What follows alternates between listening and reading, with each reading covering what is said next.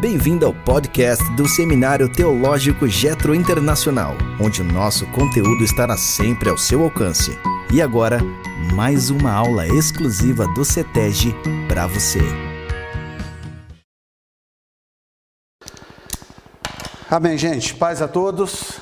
Amém. Finalmente, começando a nossa classe hoje de antropologia bíblica, né?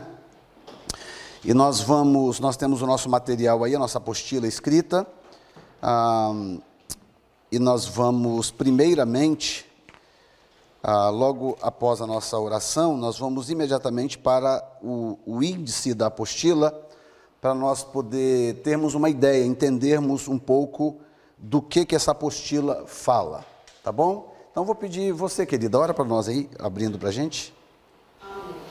Amém. Amém. Glória a Deus. Muito bem. Abre aí na, onde diz a número 5, né, que na verdade é a primeira página depois da capa, que nós vamos dar uma olhadinha aqui no link, para vocês entenderem o que, que vamos estudar aqui né, durante ah, esses dois dias, essas quatro aulas que teremos. Tá? Então, nós temos aqui a constituição do homem, vamos falar sobre a tricotomia, e dicotomia. Um pouco antes tem a estrutura, relacionamento e domínio, que é uma introdução à antropologia bíblica. Depois falaremos sobre a constituição do homem, tricotomia, dicotomia, qual dos dois é bíblico, né? Para quem não sabe, dicotomia e tricotomia discute a composição do homem, se o homem é corpo e alma apenas ou corpo, alma e espírito, né? Nós vamos discutir esse assunto um pouco mais detalhado também. Nós temos o relato da criação, o uso intercambiável dos termos alma e espírito, que é onde está o debate a respeito da dicotomia ou da tricotomia, tá bom? Ah, em seguida, nós temos aspectos imateriais do homem, vamos falar sobre elementos que compreendem a parte material, alma, espírito, coração e mente, e vamos entender esses termos o que, que eles ah, significam de fato na, dentro da concepção judaica, que é o mais importante, não é? Porque o, o, o, o pano de fundo da Bíblia é judaico, então nós temos que entender o pensamento judaico a respeito disso. Letra B, capacidades e faculdades da parte imaterial, que é intelecto, consciência e vontade. E isso vai ser discutido à luz do criacionismo versus evolucionismo né? E algumas questões que o evolucionismo não consegue responder, não tem resposta mesmo e nunca terá, porque porque não é verdade, porque é mentira, né? Já não é à toa que se chama teoria, né? e ensina-se por aí como se fosse um fato, e não é fato. Ah, então nós temos nós temos ah, em seguida, que está aí como número 7, nós temos aí origem da alma, e nós, nós vamos discutir três correntes de pensamento a respeito da origem da alma, tá? Uma que se chama pré-existencialismo, a segunda que se chama criacionismo, e nós vamos falar sempre sobre os prós e os contras de cada teoria, tá? A segunda é o criacionismo, nesse aspecto, não criacionismo em relação à criação, de um modo geral, com C maiúsculo, mas criacionismo no que tange a origem da alma, tá? Que é um, um assunto interessante também. Aí tem os argumentos a favor e tem as objeções à teoria. E tem o terceiro, que é o traducionismo, que é uma, também uma corrente muito forte que a, apresenta uma, uma, uma teoria a respeito do, do, da origem da alma e, e, portanto, a alma enquanto fôlego de vida. Né? O, quando a gente fala de alma aqui, não estamos falando de uma das partes da tricotomia, mas como origem da vida, a alma enquanto fôlego de vida. Tá? E letra D tem uma, uma, uma, uma palavra de cautela a respeito dessas três possibilidades, advertindo qual delas é a menos bíblica ou a não bíblica, e das outras duas que sobram, a qual que é mais plausível, tá bom? E, e lembrando que é o tipo da coisa, o tipo da, do assunto que não dá para bater aquele martelo final assim, bispa, não dá para bater o martelo no prego e dizer tem que ser isso aqui. Não, são possibilidades muito plausíveis quando nós apresentamos a forma como Deus decidiu ah, ah, ah, como eu vou dizer, passar ou, ou repassar na reprodução humana a alma de um indivíduo para o outro. Essa é uma possibilidade. Ou se cada bebezinho gerado no ventre, Deus vai lá e fabrica uma almazinha e põe dentro daquele embrião, que depois vai ser um feto, que depois vai nascer como uma criança e tal. Isso tudo nós vamos discutir em seguida. Ah, depois vem a literalidade do Gênesis. Já perdi ali já. A literalidade do Gênesis, né? Deixa eu ver. Origem do homem. Eu tô, eu tô aonde? Ok, eu tô errado. Eu tô, já passei, né?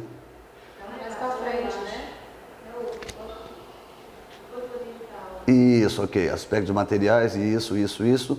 A literalidade do Gênesis, né? E nós vamos falar sobre jardim literal, Adão histórico e literal. Então, deu para vocês terem uma ideia. Eu acho que vocês não vão conseguir ler aquelas letras ali, não é verdade? Não vão, não, né? Então vou deixar ali só de decoração e vocês acompanham aí mesmo na, na, na apostila. Amanhã nós vamos ter slides maiores, que nós vamos discutir algumas questões do, do, a respeito do evolucionismo, para apresentar para vocês aqui algumas aberrações ligadas a esta teoria, que na verdade é o que se propõe a fazer frente ao criacionismo, né? A única teoria que que ousa fazer frente ao criacionismo é o evolucionismo. Então, nós vamos falar um pouquinho sobre isso amanhã, para a gente poder entender melhor o homem. Quero registrar aqui a presença do pastor Josué, que está me acompanhando, né? ele está comigo aí do Brasil. E aí, para não ficar de bobeira lá andando pelo condomínio, botei ele no carro e trouxe ele comigo. Essa é a bispa, a esposa do apóstolo Cerqueira. E o apóstolo está fora, está viajando, alguma coisa? Está chegando. Amém.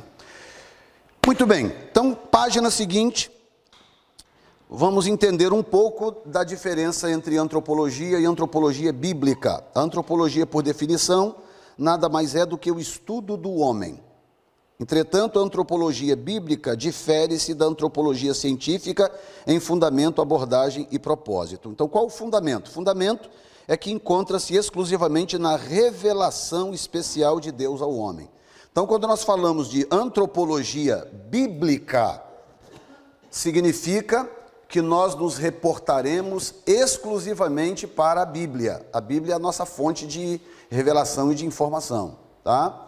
Por isso que é importante amanhã nós mostrarmos aqui as deficiências grosseiras e absurdas do evolucionismo.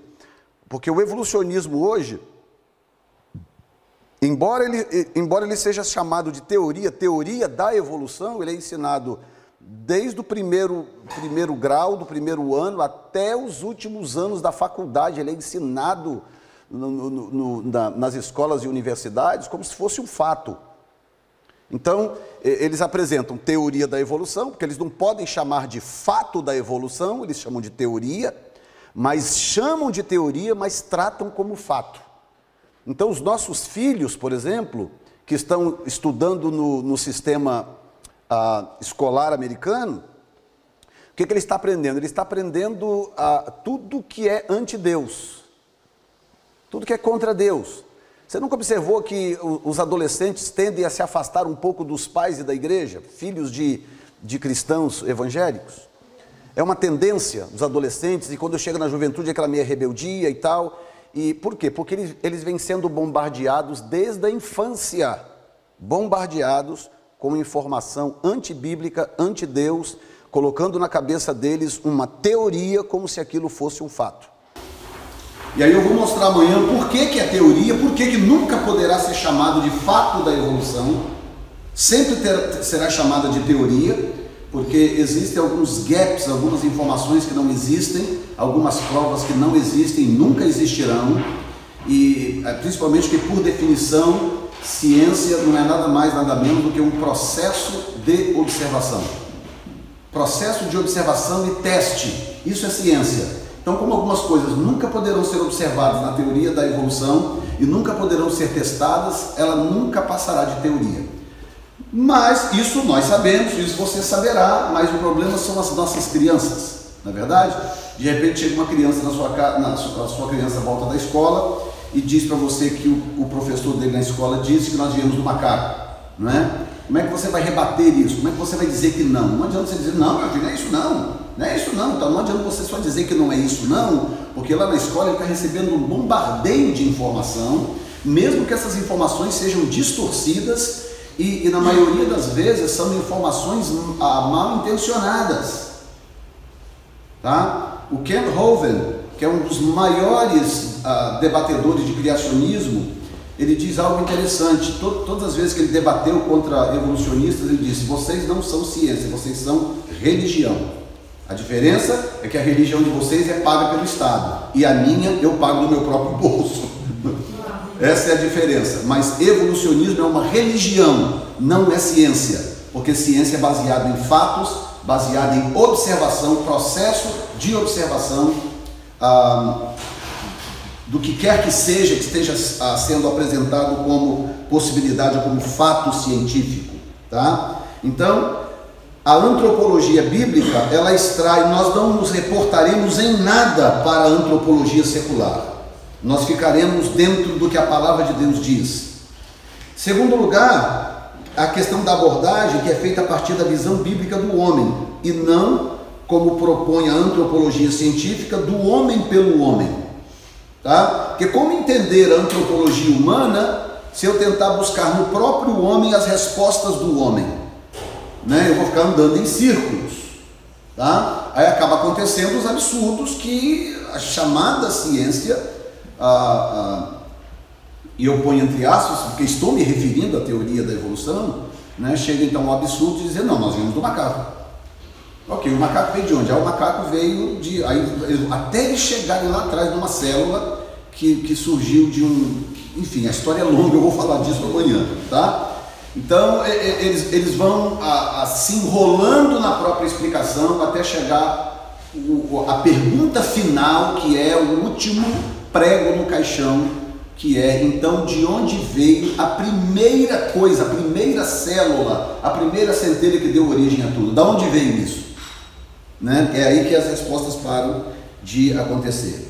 Tá? E propósito é demonstrar a postura a privilegiada do homem em relação às demais criaturas, bem como sua atual deficiência moral diante de Deus. Então, fundamento encontra-se exclusivamente na revelação de Deus Abordagem feita a partir da visão bíblica do homem e propósito demonstrar a postura privilegiada do homem em relação ao restante da criação. Tá? Nós temos aqui ah, ah, duas citações de Berkhoff que diz: antropologia a teológica ocupa-se unicamente com o que a Bíblia diz a respeito do homem e da criação em que ele está e deve estar com Deus. Segundo diz, a antropologia bíblica confina-se à palavra de Deus e à corroboração que a experiência humana pode dar testemunho que confirma a verdade revelada. Página seguinte. Origem do homem. Origem do homem. Por certo, não existe pergunta com maior bagagem de discussão do que esta de onde veio o homem? Historicamente, o homem, como ser intelectual, vem buscando respostas para essa pergunta. Desde a antiguidade mais remota se encontra relatos de civilização, civilizações antigas que tentam responder a essas perguntas. No entanto, nenhuma resposta está próxima do fato narrado nas Escrituras. Então, antes de nós ah, introduzirmos a questão da evolução ateísta, né, o que, que acontece com essa questão da origem do homem? A, a teoria hoje secular, e de novo eu ponho entre aspas, científica, é de que o homem veio do macaco. O homem é originário dos primatas. Tá? Então, a, a ciência evolucionista, ou a teoria da evolução, prefiro chamar assim, não considera o ser humano, portanto você e eu, como seres únicos que tiveram uma origem específica. Tá? Eles consideram que nós somos nada mais, nada menos do que um acidente da natureza. Tá?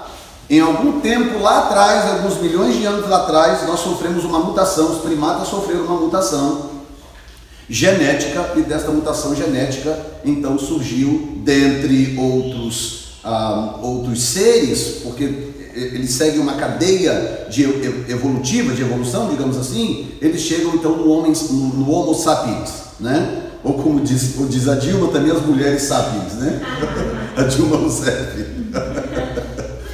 Enfim, até surgiu o Homo sapiens, que é o, o, homem inteligente, o homem com esse cérebro que nós temos e conhecemos, e etc., com consciência, com, com, com, com alta capacidade de raciocínio, processamento e etc.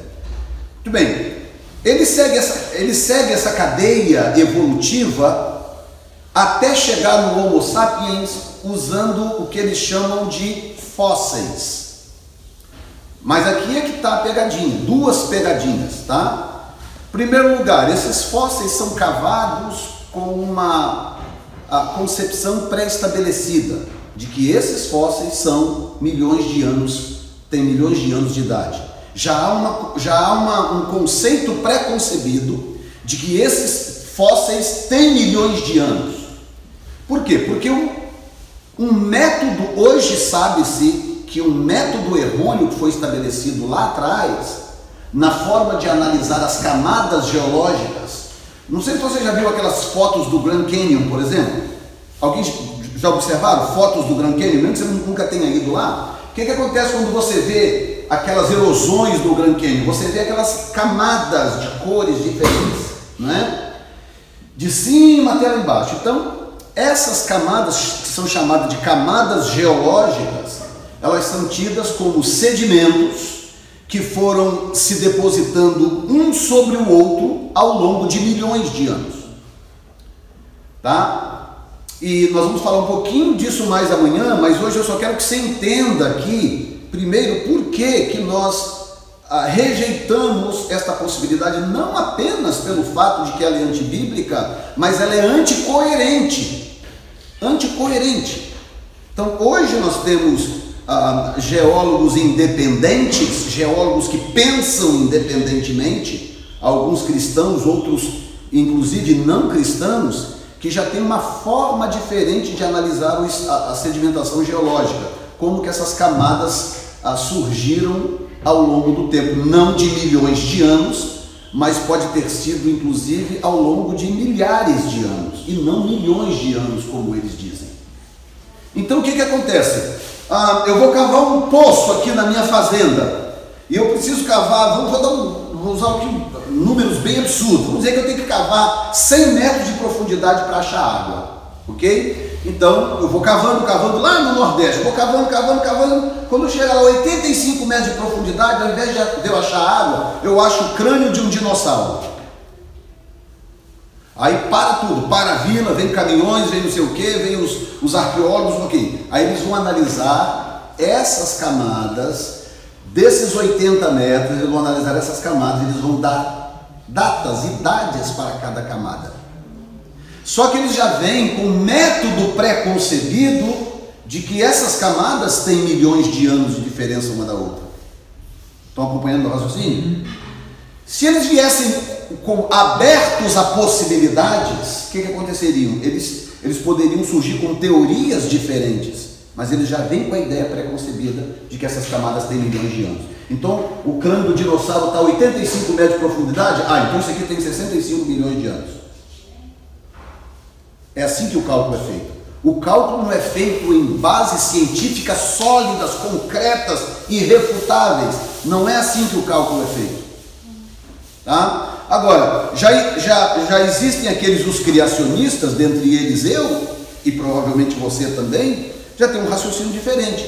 O Kent Hovind, por exemplo, eu cito ele várias vezes porque ele é o mais brilhante de todos. O Kent Hovind ah, mostra, prova inclusive com argumentos científicos, de que esses sedimentos se estabeleceram depois do dilúvio. Que, que acontece quando você coloca um pouco de terra dentro de um, de um litro desse tamanho, põe água, sacode, sacode, sacode e põe aqui e deixa descansar? O que, que vai acontecer? Ora, essa terra ela vai sedimentar e ela vai sedimentar de acordo com a, usando a, a, o fator de flutuação que a água oferece. Então ela vai sedimentar lentamente, mas não ao longo de milhões de anos, não precisa milhões de anos, ela vai sedimentar lentamente e ela vai formar camadas por causa da água. A água vai causar essas camadas. Então, é facilmente provado que essa sedimentação pode ter ocorrido, como nós cremos pela fé que ocorreu, mas agora estamos falando em linguagem científica, pode ter ocorrido ah, logo após o dilúvio.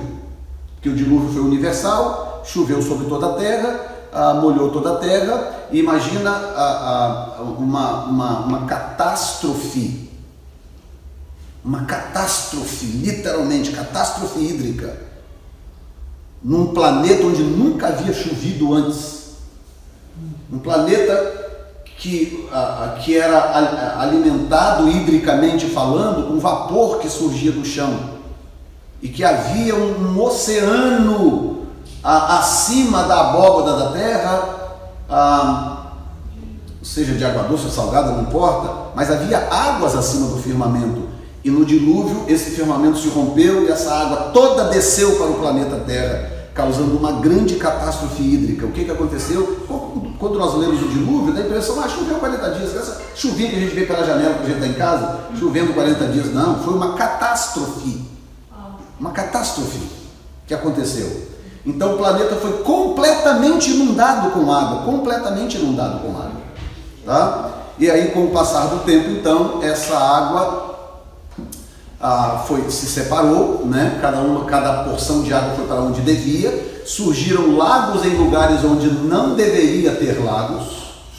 Tá? O Mar Negro é um bom exemplo. Até hoje, os cientistas tentam entender como que o Mar Negro surgiu por causa da sua altitude. Então, esta é uma possibilidade, por aí vai. Então, o que, que acontece?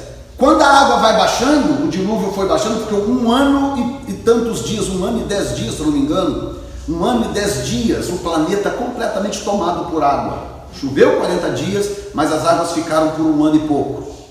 E aí então essa água agora vai descendo. O que, que acontece com todo aquele entulho Todo aquele entulho que foi revolvido no planeta Terra, ele vai sedimentar. E à medida que ele vai sedimentando, vai criando-se sedimentações geológicas ou camadas geológicas.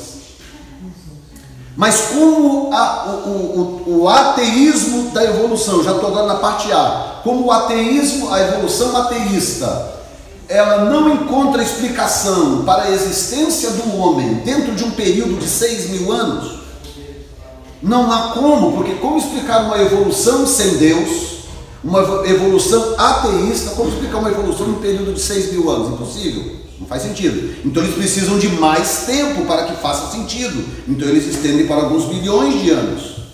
O problema é que eles não podem provar esses milhões de anos. Tá? Aí eu estava conversando há pouco tempo com alguém, eu deixei ele sem voz quando ele falou assim: Não, mas você está esquecendo de uma coisa, pastor, está esquecendo do carbono carbono 14, que é um método de análise de, da idade de seres que foram vivos, né? De, de material orgânico, digamos assim. Ah, não, não estou esquecendo do, do, do, do método do carbono 14, carbono 14 para análise de material orgânico. O problema é que o carbono 14, esse método, também não é confiável. Já foi feito, por exemplo, estudo em uh, um elefante vivo que, de acordo com o método, acusou que ele estava morto há 14 mil anos. Entendeu?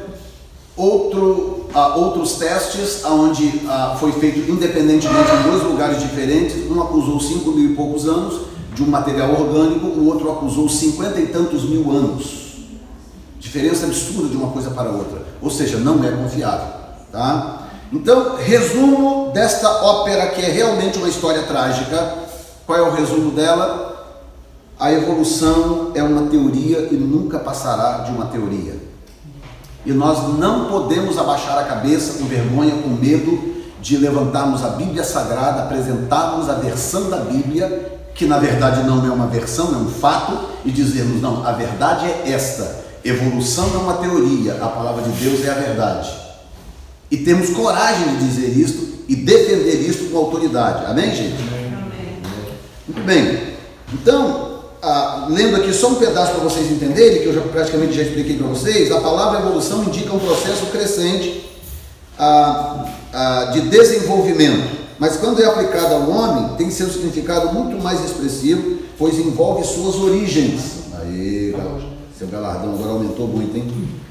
Assim, a evolução ateísta preocupa-se em responder a pergunta em pauta, demonstrando apenas um processo natural no qual tange a origem da primeira substância como do, de desenvolvimento dessa, que tudo teria começado com uma célula, não é? E então essa célula vai mutando, mutando, vai, vai, vai, vai até gerar absolutamente tudo que temos hoje. Todos os seres vivos, todas as plantas, tudo, absolutamente tudo. Então, precisa de mais fé para crer que Deus criou tudo isso, ou precisa de mais fé para crer que uma célula virou tudo isso? Hã? Deus criou tudo. Entendeu? Precisa de muito mais fé para acreditar que uma célula trouxe tudo isso da vida. É ou não é?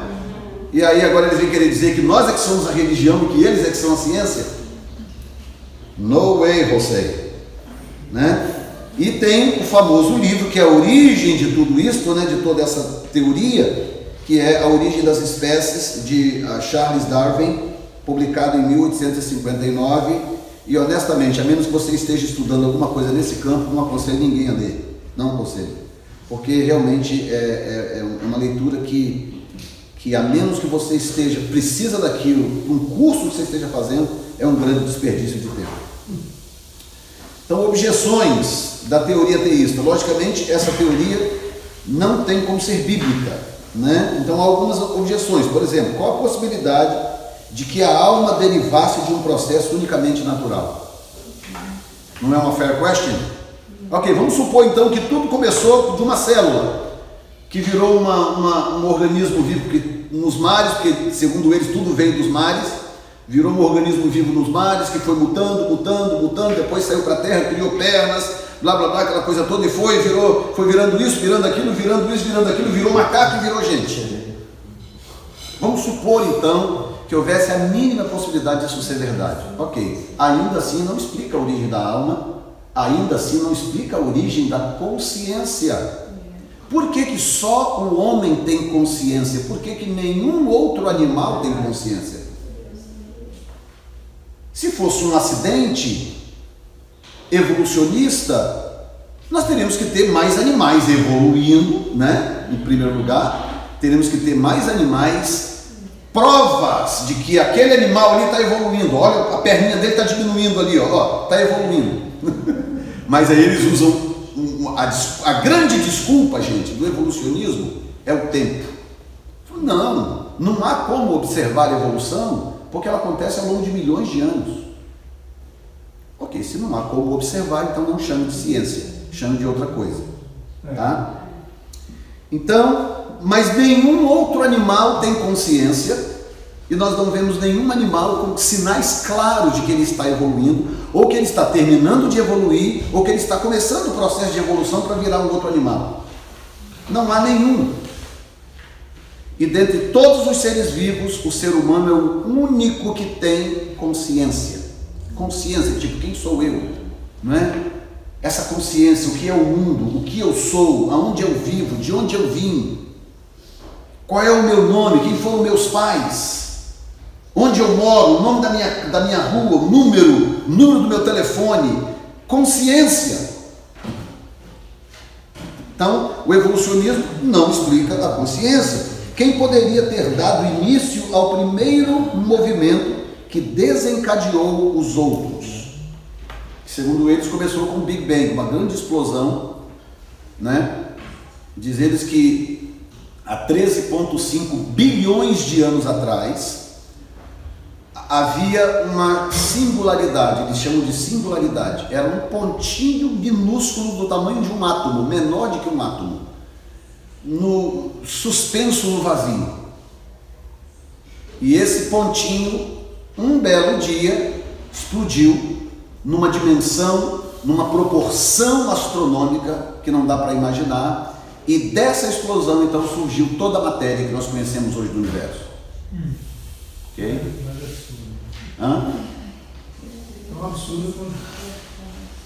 Muito bem. Ok, então vamos supor que realmente, vamos supor que foi isso. Ok. Aí vem a pergunta de um bilhão de dólares que ninguém responde. Da onde surgiu essa singularidade? Da onde surgiu esse, esse pontinho menor do que o átomo? Ele veio de onde? Né? E um dia uma, um ateu tentando responder essa pergunta, dizendo, não, o universo veio do nada, do nada, do nada, é, é porque um, um dia esse, esse pontinho, essa singularidade explodiu, que é o Big Bang, e o universo veio existência. Ok, então não veio do nada, veio da singularidade. E a singularidade veio da onde? Enfim, é, é, aí a pergunta vai se repetindo e ela não tem resposta. Como que o nada pode gerar alguma coisa? Se gerar alguma coisa não é nada. Então, se surgiu alguma coisa, não era nada, tem alguma coisa, ou tem alguém. Aí, se você adiciona Deus na equação, aí, aí faz sentido. Ok, não tinha nada, mas tem um Deus. E esse Deus é capaz de tirar tudo do nada. Aí a equação faz sentido. Mas sem incluir Deus na equação, nunca terá, nunca fará sentido. Tá? Aí surgem outras teorias, como por exemplo a teoria do multiverso né? Nós vivemos num universo, mas tem a, a teoria do multiverso, né? ou dos multiversos, né? que seria o seguinte: não, o nosso universo é apenas mais um acontecimento em, quem sabe, bilhões ou trilhões de anos que os universos vêm indo e vindo, indo e vindo, indo e vindo e tal. E, e, e, nessas idas e vindas, então, surgiu o nosso universo, que por acaso, então, conseguiu gerar vida. Ok, então vamos supor que isto é verdade. Vamos supor que é verdade. Ok, da onde surgiu o primeiro de todos? então eles vão criando teorias para poder evitar o início de tudo. Mas quando você pergunta sobre o início de tudo, a resposta é: não sabemos. Mas estamos pesquisando. Não sabemos, mas estamos pesquisando. Aí vem uma segunda teoria, Página seguinte, página 9, ah, dita como 9, né? Que é a evolução teísta. Tá? Nós falamos sobre evolução ateísta, que é a evolução que não considera Deus como parte do processo. A evolução teísta é uma tentativa de alguns teólogos cientistas de harmonizar o criacionismo com o evolucionismo, tá? Mas como você vai ver aqui, a coisa também não funciona, porque não tem como apaziguar a água com óleo. A evolução teísta afirma que Deus direcionou, usou e controlou o processo da evolução natural para criar o mundo e tudo que nele existe. Então, a evolução teísta diz o seguinte: não, eu, nós aceitamos a evolução como uma possibilidade mas o que aconteceu é que Deus usou o processo da evolução para poder criar tudo que criou. Então chama evolução teísta. Nesse caso, ah, eles não aceitam a possibilidade de que Adão tivesse sido criado diretamente por Deus. Os adeptos dessa teoria aceitam que Deus tenha criado Eva de Adão, mas não aceitam que Deus tenha criado Adão. Adão veio do processo evolutivo. Então agora você imagina, é acender uma velhinha para Deus ou uma velhinha para o diabo, tentar fazer paz com os dois, né? Então não tem como, a menor possibilidade. Esse raciocínio é expressado por cientistas religiosos que fazem algumas alterações no processo normal da evolução e na literatura bíblica, mas sem conseguir adaptar satisfatoriamente os argumentos contraditórios das correntes. Então eles não conseguem harmonizar a contradição que há, ou as contradições que há entre as duas teorias. Não tem como, tá? Então, algumas objeções. Se a evolução é natural, qual a necessidade da intervenção de Deus? É uma boa pergunta ou não é? Então, se a evolução é um fato e ela aconteceu mesmo naturalmente, para que, que eu preciso de Deus? É, é não é? Porque ela aconteceu, ela aconteceria anyway. Número dois, se Deus é poderoso para intervir na criação da mulher, por que não fez também com o homem? Então Deus é poderoso para criar a mulher, mas Ele não é poderoso para criar o homem? E o processo de evolução é capaz de gerar o macho, mas não é capaz de gerar a fêmea? Né? Por que Deus deixaria em sua autorrevelação uma descrição inexata da sua criação? Se Deus existe e Ele permitiu todo esse processo de evolução, por que então que Ele permitiria que uma palavra escrita em seu nome nos contasse uma história errônea da criação? Não faz nenhum sentido. Qual o papel da descrição da criação do homem nas Escrituras? Ou seja, a Bíblia claramente fala da criação do homem. Então, qual, qual, com que objetivo que a Bíblia falaria da criação do homem se não fosse verdade, né? Então a Bíblia deixa de ser confiável. Para você ver claramente que há um espírito diabólico, um principado diabólico, que é mais ou menos assim: não, Deus existe. Pera, pera, pera, Deus existe. Pode ter sido pela evolução, mas Deus existe. Aí, ao aceitar a evolução como uma possibilidade, querendo ou não, a pessoa está negando uma série de outra coisa, outras coisas. Negando. Uma delas é a veracidade da Bíblia, que a Bíblia perde a veracidade, deixa de ser absoluta, deixa de ser a palavra de Deus, porque muita coisa ali deixa de ser verdade. Então aí já entra a dúvida: bom, se isso não é verdade, como é que eu sei que aquilo não é verdade? Se isso não é verdade, como é que eu sei que alguma coisa lá é verdade? Então, basta uma semente de dúvida. Lembra como, qual foi a, a estratégia do diabo para derrubar o Adão e Eva, ou Eva e Adão? Lembra qual foi a estratégia do diabo? O diabo não chegou botando banca, falando, não, vocês têm que comer porque Deus é mentiroso, que Deus não sei o que lá. Não, ele chegou e botou uma dúvidazinha. Falou assim: foi isso que Deus falou? Deus disse isso, isso, isso. Aí ela falou, não, Deus falou assim, assim, assim. Aí o diabo, o diabo falou assim, não, certamente que não morrereis. Deus disse isso porque Ele não quer que vocês sejam conhecedores do bem e do mal e sejam iguais a Ele.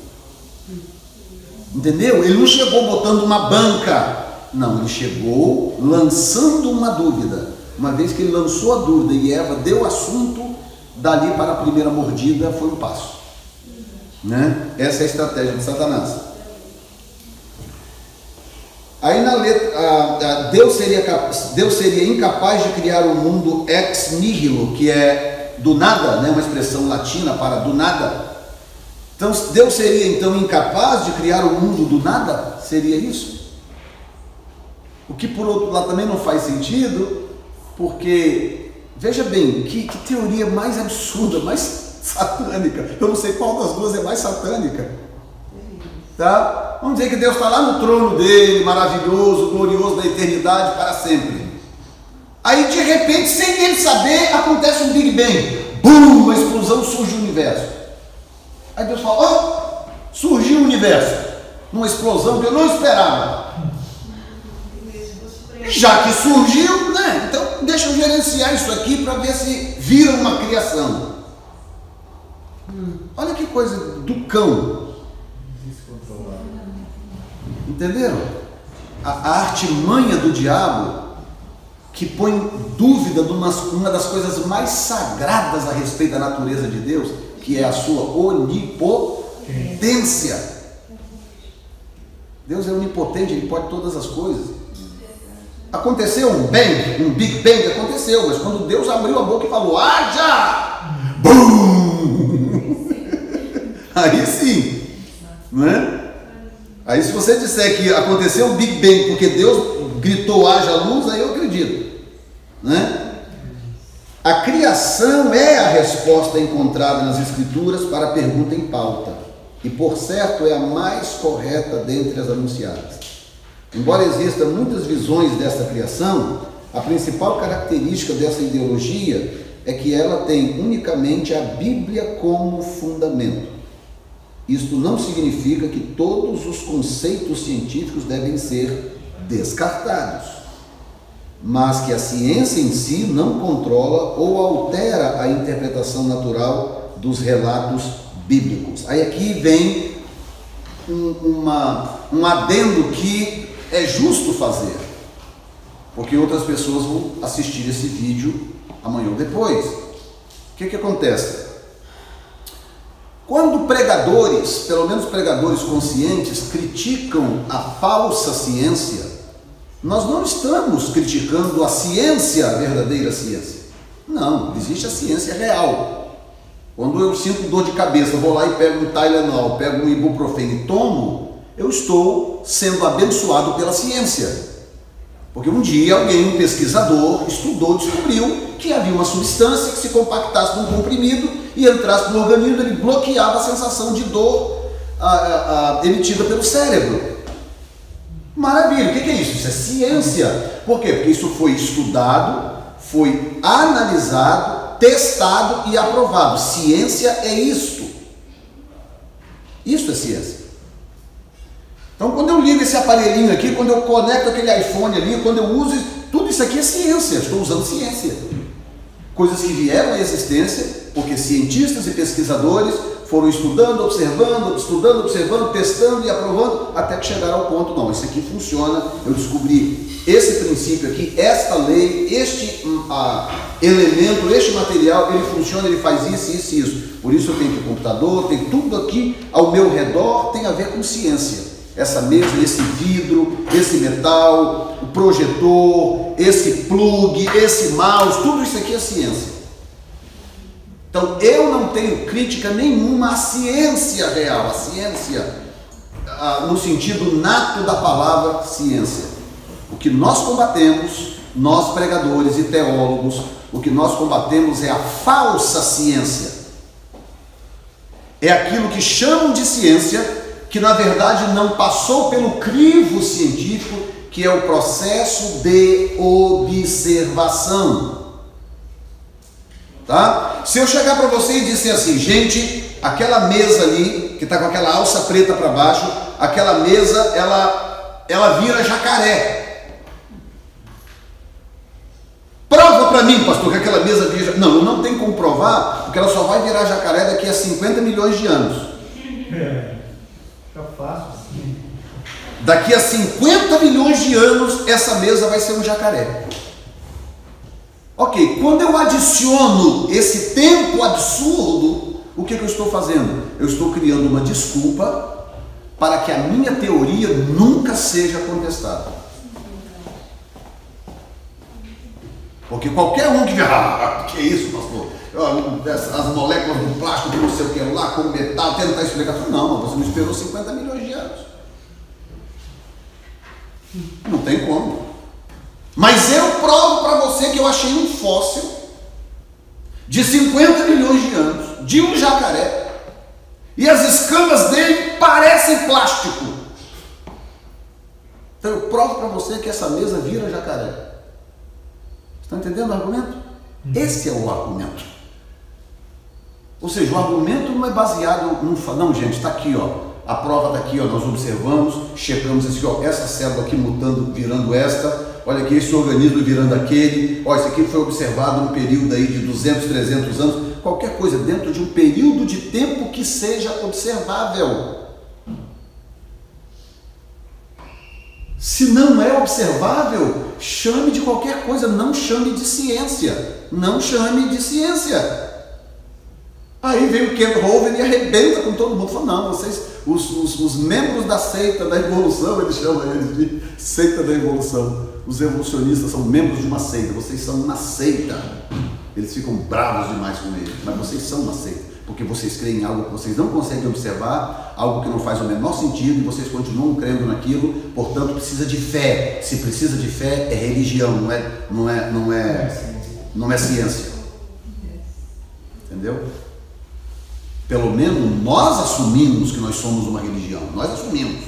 Porque o justo viverá da fé.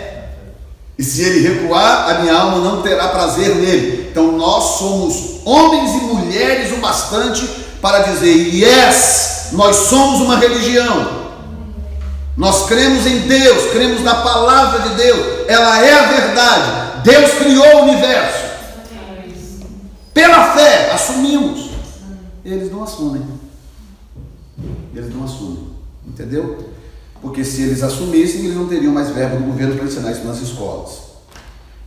Em alguns lugares, alguns estados, eu não sei exatamente quantos agora, posso até pesquisar isso amanhã, mas em alguns estados ah, é obrigatório ensinar as duas correntes.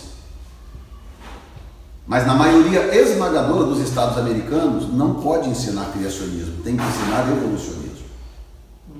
Entendeu? É aí que nós temos que estar informados o bastante para nós poder, pelo menos, proteger os nossos filhos. Não é? Então a criação é a verdade. O que se pode descrever em poucas palavras sobre o homem na criação é que Deus criou o homem a partir do pó da, do pó da terra e com seu sopro de vida, Gênesis 1, 27 e 2, 7.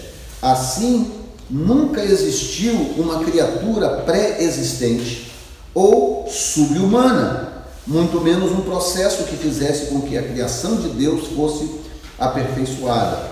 Então, por que, que ele está dizendo isso aqui logo de cara? Nós vamos um pouco mais à frente falar sobre alguns detalhes em relação à criação do homem, por causa também de teorias subsequentes à criação. Para quem não sabe, quando nós falamos de criação, se você falar assim, eu sou criacionista. Se você disser isso para um estudioso, ele vai perguntar: que tipo de criacionista é você? Por quê? porque o próprio criacionismo gerou teorias. Então, por exemplo, tem o criacionista evolutivo, que é, é aquele que crê que Deus criou apenas algumas pequenas espécies e, e os organismos evoluíram até chegar ao, ao, ao, que temos hoje. Tá? Nós temos o, o, o, o criacionista que acredita num espaço de tempo entre Gênesis 1:1 e Gênesis 1:2. Tá? Entre os dois versículos ali haveria talvez milhões de anos, então eles coadunam, eles harmonizam em parte a criação com alguns argumentos dos evolucionistas. Não, tudo bem, a Terra pode ter mesmo milhões de anos, ela realmente pode ter milhões de anos, porque entre Gênesis 1, 1 e o versículo 2 podem ter se passado realmente milhões de anos. No princípio, criou Deus os céus e a terra. Ponto. Verso 2: E a terra era sem forma e vazia. E, e alguns, alguns linguistas dizem que o hebraico, uh, o hebraico diz, seria mais correto dizer: E a terra tornou-se sem forma e vazia. Tá? Aí alguns harmonizam esse tornou-se sem forma e vazia com a queda de Lúcifer. Até aí tudo bem, essas coisas do meu ponto de vista são aceitáveis, porque elas não alteram a macrovisão da criação. Pelo menos do meu ponto de vista. Tem gente que é absolutamente contra esse gap entre o verso 1 e o verso 2. Contra, absolutamente contra. Não, o planeta Terra tem 6 mil anos e ponto final. Se você acreditar diferente, não fale comigo. Tem gente que acredita assim, tudo bem, eu respeito esses? Respeito. Como eu também respeito os que acreditam que há um gap entre o versículo 1 e o versículo 2 do Gênesis. Sabe por quê? Que tanto o gap do versículo 1 e o 2 de Gênesis, como a literalidade dos seis mil anos, bispa, não chocam com a macrovisão da criação. Porque a, a macrovisão da criação que envolve depois o homem, que é o nosso assunto hoje, né, antropologia bíblica, começa a contar a partir do versículo 2. E a terra era sem forma e vazia, e havia a treva sobre a face do abismo, e o Espírito de Deus parava sobre a face das águas. É daí para frente que começa, e disse Deus: haja luz, haja isso, haja aquilo. Tá? Então, você vê que esse processo todo acontece ah, do versículo 2 para frente, quando os céus e a terra já estavam criados. Deus criou os céus e a terra. E a terra era sem forma e vazia. Então, o relato começa do versículo 2 para frente, já com a terra e o universo criados. Então, faz uma grande diferença para a nossa fé se a terra tem literalmente 6 mil anos, ou se dentro desse gap aí do versículo 1 para o 2 se passaram alguns milhões de anos. Faz alguma diferença para minha fé e para a sua fé? Sim ou não? Nenhuma, para mim é nenhuma. Desde que você não tente inserir nada no versículo 2 para frente. Como, como ninguém pode provar que esse gap existiu, e não tem como provar nada dentro desse gap, o que, que acontece? Se você concordar comigo do versículo 2 para frente, nós estamos ok, podemos celebrar juntos e louvar a Deus, está tudo jóia. O problema é quando você quer, do versículo 2 para frente, você quer inserir alguma coisa naquilo que a Bíblia relata, na, na, na, na, descrição da Bíblia de como a criação aconteceu. Tá? Quem está entendendo? Amém. Então, ah, que, cre, ah, acredite ou não, há objeções ao criacionismo, que diz assim, seria, qual o caráter científico da Bíblia? Que as pessoas querem encontrar ciência na Bíblia. E a resposta é muito simples. Nenhum. A Bíblia não é um livro científico. A Bíblia é um livro teológico, religioso. Agora, o que eu posso dizer é que não há nenhuma descoberta científica observável que prove qualquer versículo da Bíblia erradamente.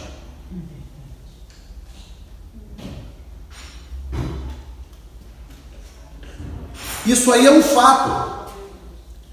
Não há uma só descoberta científica ao longo dos anos que prove, ó, esse, esse escritor disse isso e nós descobrimos que isso aqui na verdade não é assim. Não existe. Gente, você não acha que era para ter um monte de incoerência na Bíblia? Um livro escrito num período de 1600 anos, autores completamente diferentes, letrados e letrados, e gente de, de todos os lugares de Israel, em 1600 anos, 40 autores, e não há um, uma só informação na Bíblia que tenha sido provada como erro. Se só isso não for razão suficiente para o caboclinho se render, eu não sei mais o que precisa. Então, há expressões, há declarações na Bíblia que são científicas? Ah, mas a Bíblia não é um livro científico. Mas aí é que está a beleza da coisa. O fato da Bíblia não ser um livro científico e todas as vezes que alguém disse alguma coisa na Bíblia de cunho científico estava correto. Moisés disse que o vento tem peso. Ok, descobriram depois, agora no 17 século, que o, que o vento tem peso. Jó disse que a Terra era dividida em placas tectônicas que só foi descoberta no século XVIII, as placas tectônicas da Terra.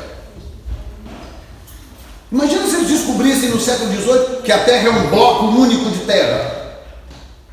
Ia ficar ruim para Jó, não ia? Não, ele diz, não, o Senhor fundou as colunas da terra. E a palavra hebraica ali são placas. Como que Jó poderia saber de uma coisa dessa? Como? Isaías diz que o Senhor sustenta o globo da terra na sua mão e, mantém o globo da terra no vazio, quando ninguém nunca tinha ido na atmosfera da terra para saber como é que era lá em cima. Então, todas as informações ah, bíblicas que, de cunho científico foram provadas corretas. Moisés disse que a vida estava no sangue sem saber, antes de se inventar cirurgia, transfusão de sangue, qualquer coisa, diz: não, a vida está no sangue, que foi provado cientificamente também no século XIX. Não, a vida está no sangue. Pessoa que perde sangue, ela morre. Se a pessoa tem uma doença qualquer, tem que fazer uma transfusão de sangue, que a vida está no sangue. Entendeu? E isso é só algumas coisas. Dois minutos? Ou duas horas? Muito bem. Ah, na página 11, nós temos a criação do homem. O homem é criado por Deus. Né? Nós temos aí Mateus 19, 4, Romanos 5, 12, ao 19, 1 Coríntios 15, 45, 49, 1 Timóteo 2, 13. E não existe verdade mais estupenda do que esta Somente Deus seria a causa suficiente e razoável para explicar a complexidade da vida humana. Somente na palavra de Deus pode-se encontrar uma revelação especial das atividades de Deus na criação do universo e de tudo o que nele existe. Nenhuma outra literatura no mundo é tão repleta de revelação direta destinada a informar a mente do homem e orientar pesquisas científicas como essas primeiras páginas da Bíblia. As primeiras páginas, repletas de informações.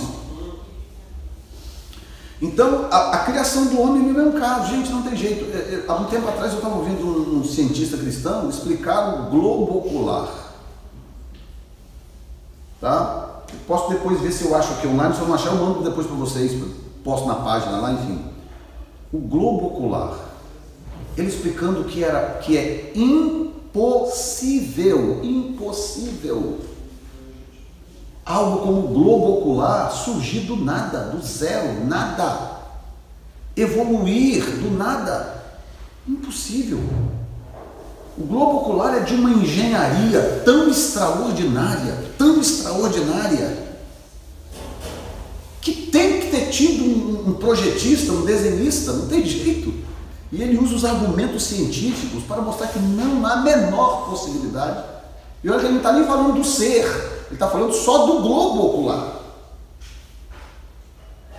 Você abre o olho, está tudo na sua frente, as cores, tudo aí, as pessoas, tudo normal, tudo funcionando. E ele explica o funcionamento. Você sabia que a, a, o seu olho enxerga tudo de cabeça para baixo?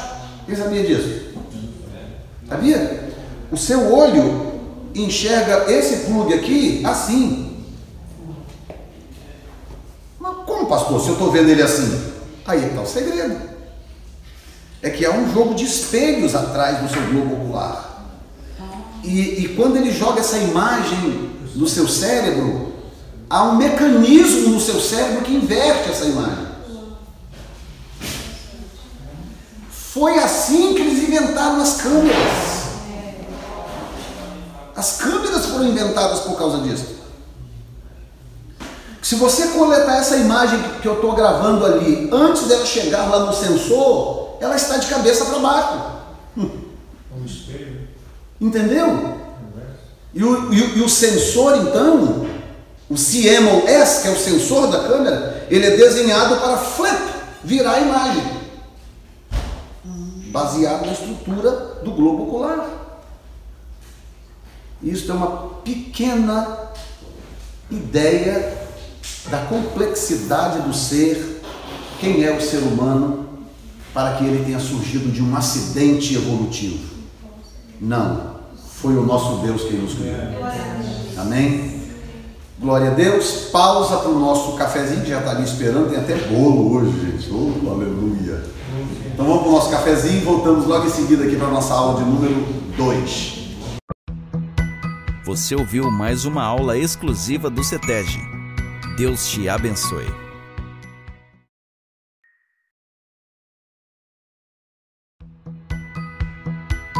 Bem-vindo ao podcast do Seminário Teológico Getro Internacional, onde o nosso conteúdo estará sempre ao seu alcance.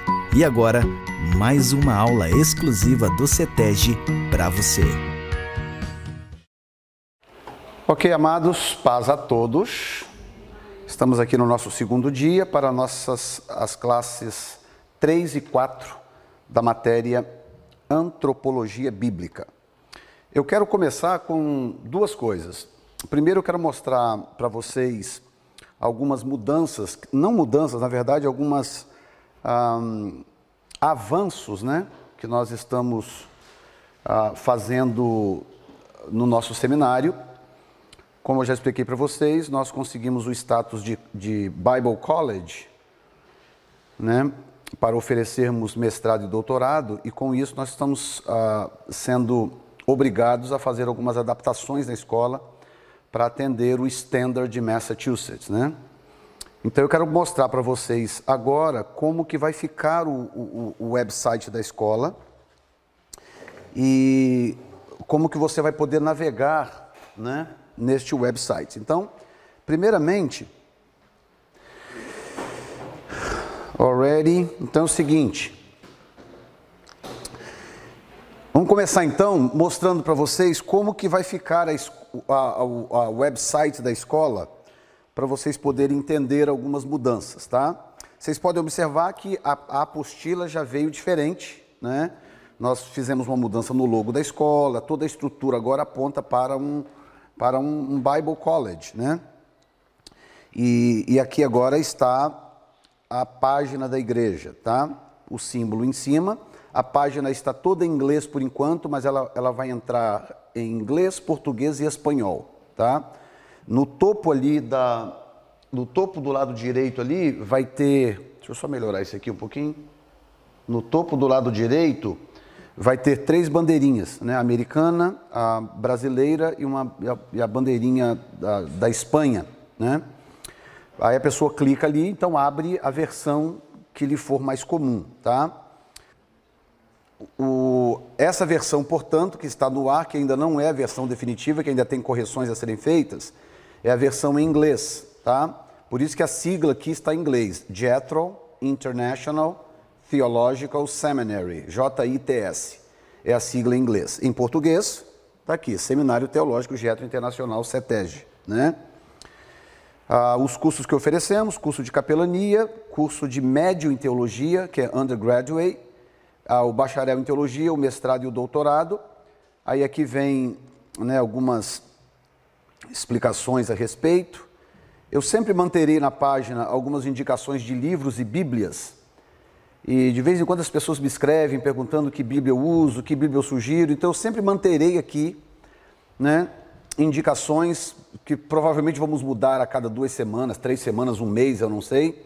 Mas de vez em quando você vai encontrar aqui alguns livros e bíblias que a gente indica, tá? E embaixo aqui, a news, novidade. Já botei ali já como um teste, uma foto da Filadélfia, com o nome Filadélfia, como um teste, tá bom? Aqui a Bauras, nós temos a reitoria,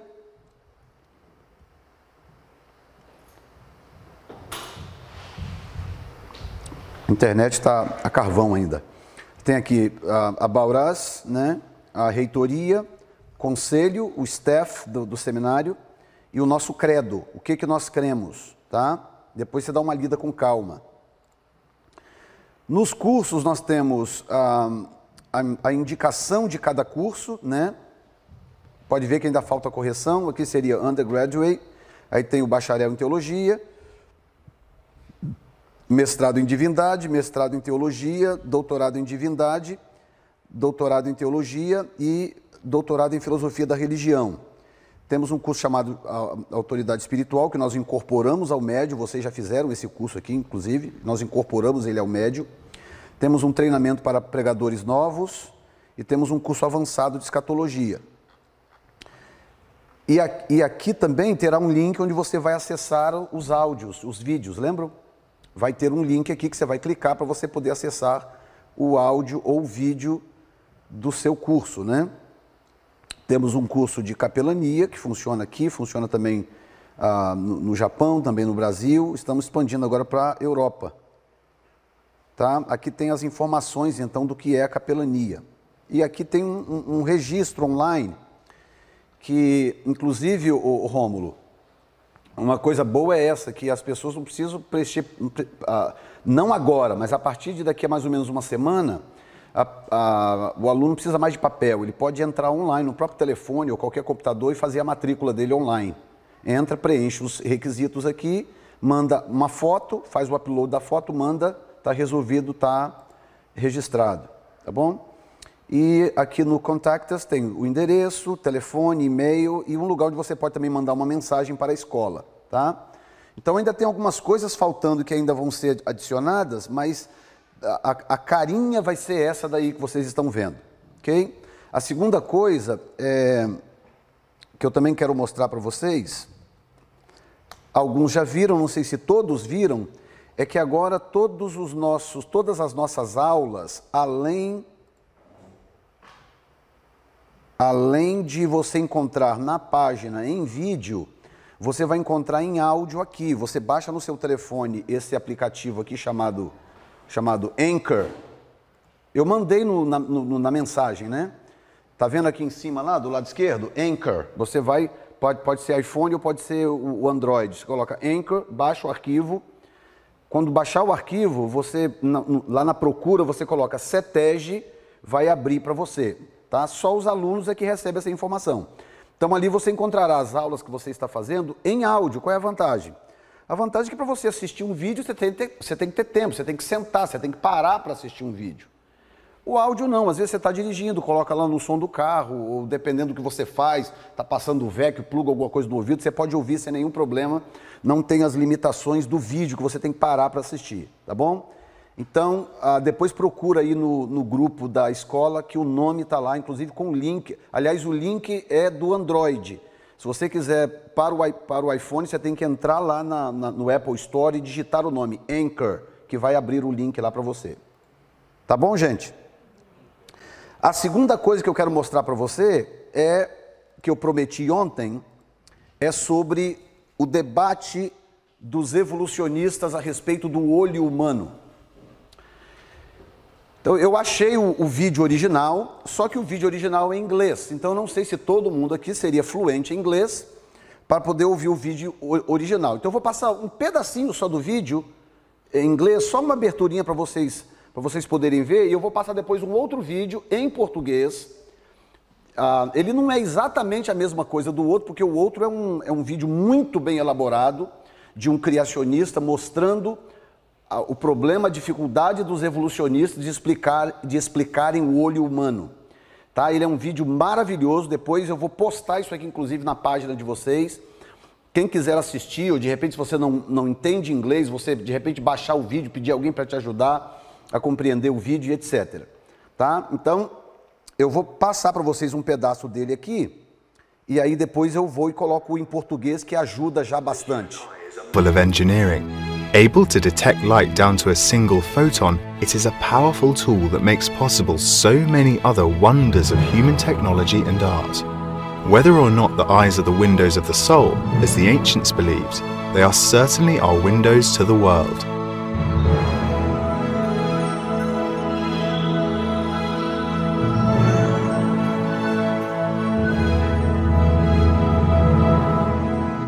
Today, the human eye is a centerpiece in the debate over evolution. Both sides claim it as evidence for their argument. Charles Darwin expressed doubt at first that evolution could produce the eye. To suppose that the eye, with all its inimitable contrivances for adjusting the focus to different distances, for admitting different amounts of light, and for the correction of spherical and chromatic aberration could have been formed by natural selection seems, I freely confess, absurd in the highest possible degree. But Darwin didn't stop there. While it seems impossible for natural selection to have produced the eye, Darwin thought he had found a way around the problem. He said that if we could find a, a series from the simplest to the most complex, of these various kinds of eyes, then the objection to his theory should go away. Well, when we look at modern animals, we do find, in fact, a range of eyes, ranging from the simplest, that is a simple light-sensitive spot, to the most complex, namely the human eye. That's what we have in, in animals that are alive today.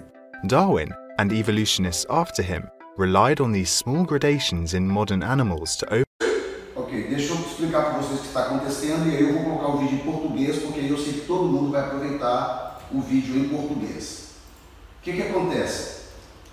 A expressão do Darwin foi exatamente a seguinte: a expressão dele foi a seguinte, que até onde ele havia entendido e pesquisado, tentar explicar o funcionamento do olho humano pelo processo da evolução era literalmente algo nada menos do que um absurdo. Aparece ali o texto, é absurd. Nada menos do que um absurdo. Então ele não tinha como, ele não, ele não conseguiu encontrar uma forma de explicar. Mas aí o que, que os evolucionistas, já no final, já do estudo de Darwin, ele fez? Ele fez uma proposta, que é o que os evolucionistas, sobre a qual os evolucionistas trabalharam e trabalham até hoje, que era encontrar fósseis antigos que tivessem um sistema de visão simplificado, porque aí poderia então a apoiar a ideia de que a visão evoluiu realmente ao longo do tempo. Então o resto do vídeo vai ser em cima dessa proposta. E agora o vídeo que eu vou colocar para você em português mostra para você o funcionamento do olho, como o olho é e como ele funciona. E aí qual é o problema dos evolucionistas hoje? É que todos os fósseis encontrados, dos mais antigos encontrados até hoje, todos eles Todos eles têm um sistema de visão altamente complexo. Então eles nunca encontraram um fóssil que tivesse um sistema de visão simplificado, precário, primitivo. Todos têm um sistema de visão altamente sofisticado. Então, o olho humano é um dos tendões de Aquiles do evolucionismo, tá? Então agora vejam esse vídeo em português para você entender o que é o olho humano. Vamos lá.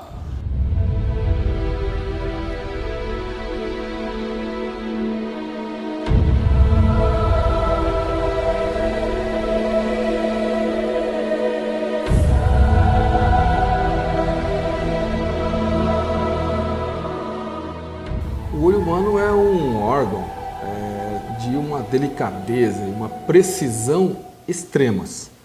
Nenhuma câmera hoje, ainda disponível hoje, tem a capacidade que o nosso olho tem para transformar impulsos luminosos em visão. É isso que a gente enxerga. Luz. Simplesmente isso. As partículas de luz, que elas não têm massa, elas são só partículas, os fótons, eles atingem o nosso olho, passam por todas as camadas pela córnea, que é a parte transparente que cobre a parte colorida do olho, pelo cristalino, pelo humor vítreo e atingem a retina. Na retina, elas atravessam a retina, todas as células, e chegam na camada dos fotorreceptores. Os fotorreceptores, eles realizam uma reação química que transformam essa luz em um impulso nervoso que via nervo óptico vai chegar até o nosso cérebro e fazer a gente enxergar. Entender a imagem que nós estamos vendo é em outra parte do nosso cérebro. É um mecanismo fantástico, é muito complexo, mas é fantástico. E aí entra a questão das cores. Só três cores nos dão toda essa gama de cores que a gente enxerga.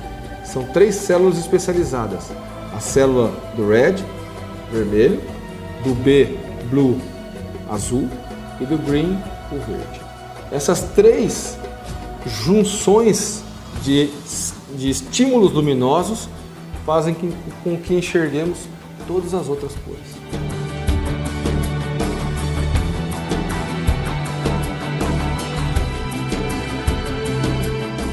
É uma super máquina.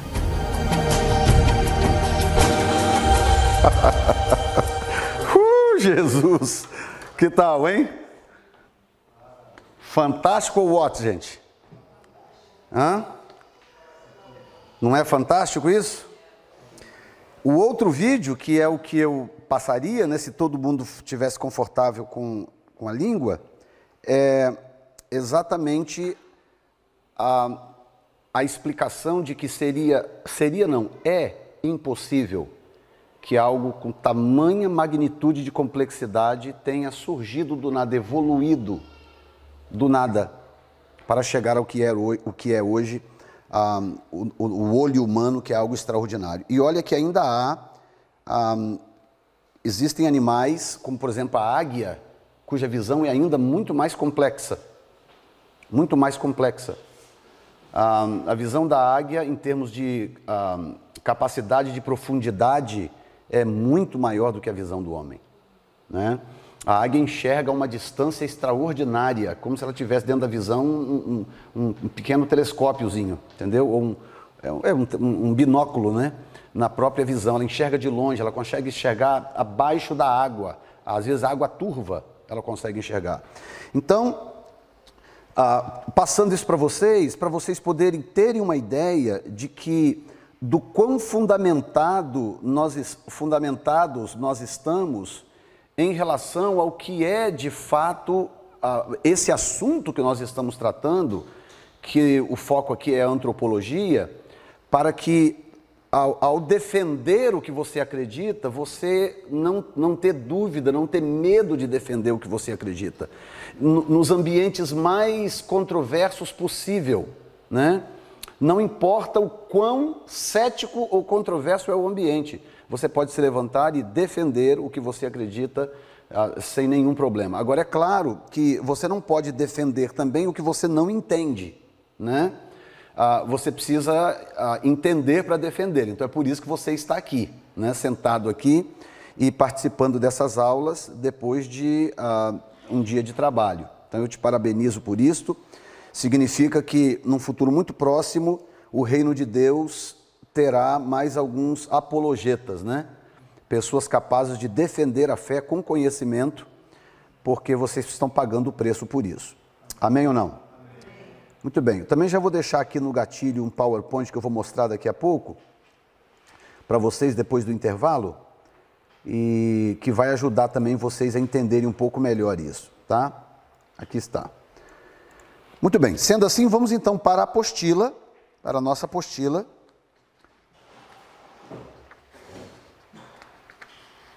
Página 13. E vamos adiantar aqui um pouco, o máximo que a gente puder, antes do, do break, e terminar a apostila depois em seguida. Bom, nós terminamos falando sobre. Vamos fazer uma oração, né? Pai, nós te damos graça, obrigado por este momento de podermos mais uma vez juntos estudar coisas tão complexas, mas tão gloriosas, referentes à tua palavra, referentes ao teu reino, à tua grandeza e à tua existência. E agora estamos estudando a respeito, Deus, da grandeza do homem, da forma como o Senhor criou o homem de uma forma tão extraordinária, como disse Davi. Nós oramos em nome de Jesus. Amém. Muito bem, falamos sobre o homem foi criado diretamente por Deus, falamos que o homem foi criado em distinção das outras criaturas, portanto há uma diferença muito grande na criação do homem. No vídeo em inglês, ele diz uma coisa interessante ali, que para que hoje, com a tecnologia de hoje, para você criar um, um chip com a capacidade de processamento da retina do olho, a retina do olho é do tamanho de uns 3 grãos de arroz. Para você criar um processador, um, um chip com a capacidade de processamento da retina do olho, ele teria que ser meio milhão de vezes maior do que a retina para ele conseguir processar a mesma quantidade de informação com a tecnologia de hoje. Pode ser que daqui a 50, 100 anos Jesus não voltar, descubra-se novas tecnologias que, né, que talvez consiga se aproximar, mas com, tudo que você está vendo hoje de tecnologia, telefone para isso, câmera para aquilo, aparelho para isso, parece que hoje o mundo todo né, revolve em torno do, do poder da tecnologia. Tecnologias absurdas pois com esta tecnologia ainda precisaríamos de um, de um chip meio milhão, 500 mil vezes maior do que a retina, para fazer o mesmo processamento que ela faz, sendo do tamanho de 3 grãos de arroz.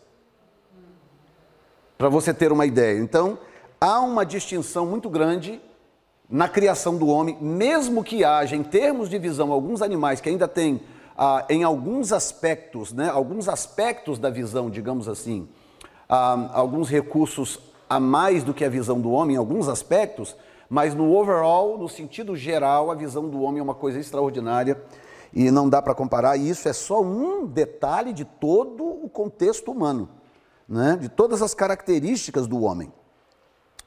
Em terceiro lugar, o homem foi colocado numa posição exaltada, e o texto mostra que a intenção de Deus ao criar o homem foi que o homem exercesse domínio, não é? E o texto diz claramente: domine, domine, domine. Na matéria de autoridade espiritual, nós falamos um pouco sobre isto, não é?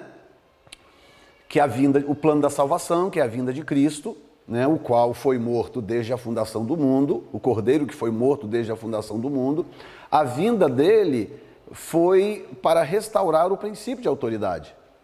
Né? Deus criou o homem, disse: dominai a terra, ou seja, Deus, o princípio de autoridade nasce ali na terra em relação ao homem, vem de Deus para a terra. Dominar. Então Deus deu ao homem uma patente de domínio. Dominai. Né? A partir do momento que o homem abandona os ensinamentos de Deus e, e acredita na mentira do diabo e cai naquele pecado, o que, que acontece? Aquela autoridade legal que era do homem é transferida para Satanás. Satanás pegou aquela autoridade para si e pegou de forma legítima tá? Ele, ele armou uma tramóia, ele armou uma, uma, uma, uma, uma armadilha e tudo, mas ele acabou sendo detentor daquilo de forma legítima.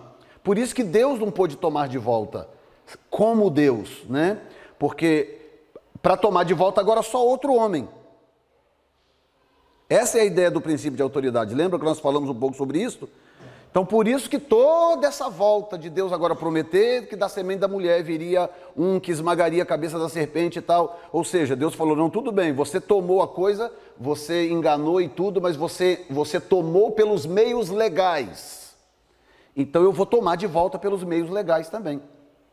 Então, se Deus, como Deus, se ele fosse lá e esmagasse o diabo e tomasse o princípio de autoridade de volta para resgatar a terra, ele teria falhado na sua palavra quando ele disse que a terra era do homem para o homem dominar.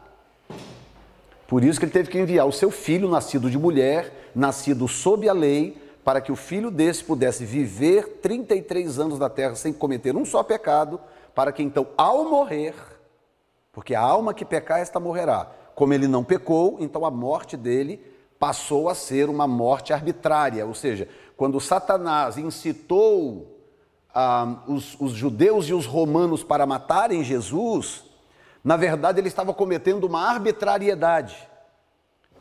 Porque a alma que pecar é que morrerá, e Jesus nunca pecou. Então, quando ele fez isso, ele perdeu a, legitimidade, e ao ressuscitar dos mortos, Jesus então toma de volta a autoridade, por isso que Mateus 28 ele diz: É-me dada toda a autoridade no céu e na terra. E por isso que ele é chamado de último Adão. Então por quê? Porque ele veio para consertar a mes, né, a bagunça do primeiro Adão. Ele consertou, restaurou e agora então ele passa a ser o nosso modelo, ele passa a ser o nosso exemplo. E, e através dele nós voltamos a dominar. Sem Jesus, todos caíram, destituídos estão da glória de Deus, todos estão debaixo da influência de Satanás. Por quê? Porque ele roubou essa autoridade, a autoridade passou para ele. Cristo veio, tomou a autoridade de volta e todos que se submetem a Jesus passam a ter autoridade sobre o poder de Satanás. Entendeu? Essa é a rota do plano de redenção. Entendeu? E por isso o homem foi colocado numa posição exaltada. Perdeu essa posição, Jesus veio, resgatou e Jesus agora dá de volta para quem se submete ao seu senhorio é-me dada toda a autoridade do céu e na terra, portanto, ide. Entendeu? Então, essa expressão é muito parecida com a dominai lá atrás. Expulsai demônios, curai os enfermos. O que, que Jesus está dizendo? Jesus está dizendo o seguinte: dominai. Jesus está. É mais ou menos o seguinte, né? É como se a, essa aqui, essa é a linha reta que o homem tinha que andar, daqui até lá, né? Jardim do Éden, a salvação final, ou, o destino final do homem. Quando chega aqui, acontece essa tragédia. Aí o que, que Deus faz? Deus dá uma volta aqui, para retomar aqui. Porque Deus não desistiu dessa linha do tempo, Deus não desistiu do plano original. Entendeu? Quando Jesus vem lá na frente, que ele retoma tudo de volta, o que, que ele faz? Ele devolve para nós outra vez. Por isso que ele diz: vai, faça isso, expulse demônio, irarará, de graça recebeis, de graça dai. Por que, que ele fala vão e façam? Porque a autoridade na terra sempre foi do homem. Sempre foi do homem. Por isso que Deus não trabalha desconectado do homem no planeta Terra. Você, como servo de Deus, você, como discípulo de Cristo, você tem autoridade na terra sobre o poder do diabo. Agora, qual é o mecanismo? No, no, no jardim do Éden, qual era o mecanismo de sustentação da autoridade de Adão? Duas coisas simples que mantinha a autoridade de Adão intacta. Quais eram essas duas coisas? Obediência e san, santidade. Enquanto Adão obedecesse e se mantivesse santo, a autoridade dele seria absoluta, seria integral. Tá? Jesus veio, resgatou e nos devolveu. O que, que nós temos que fazer para manter essa autoridade? Obediência e santidade. Percebeu que não mudou nada na estrutura do plano? A estrutura do plano é a mesma, tá? Portanto, nós continu continuamos sendo agora em Cristo colocados ou reconhecidos como, como que numa posição exaltada. Na página seguinte, 15, ok, um pouquinho antes, na 14. Portanto, o homem é considerado como ápice da criação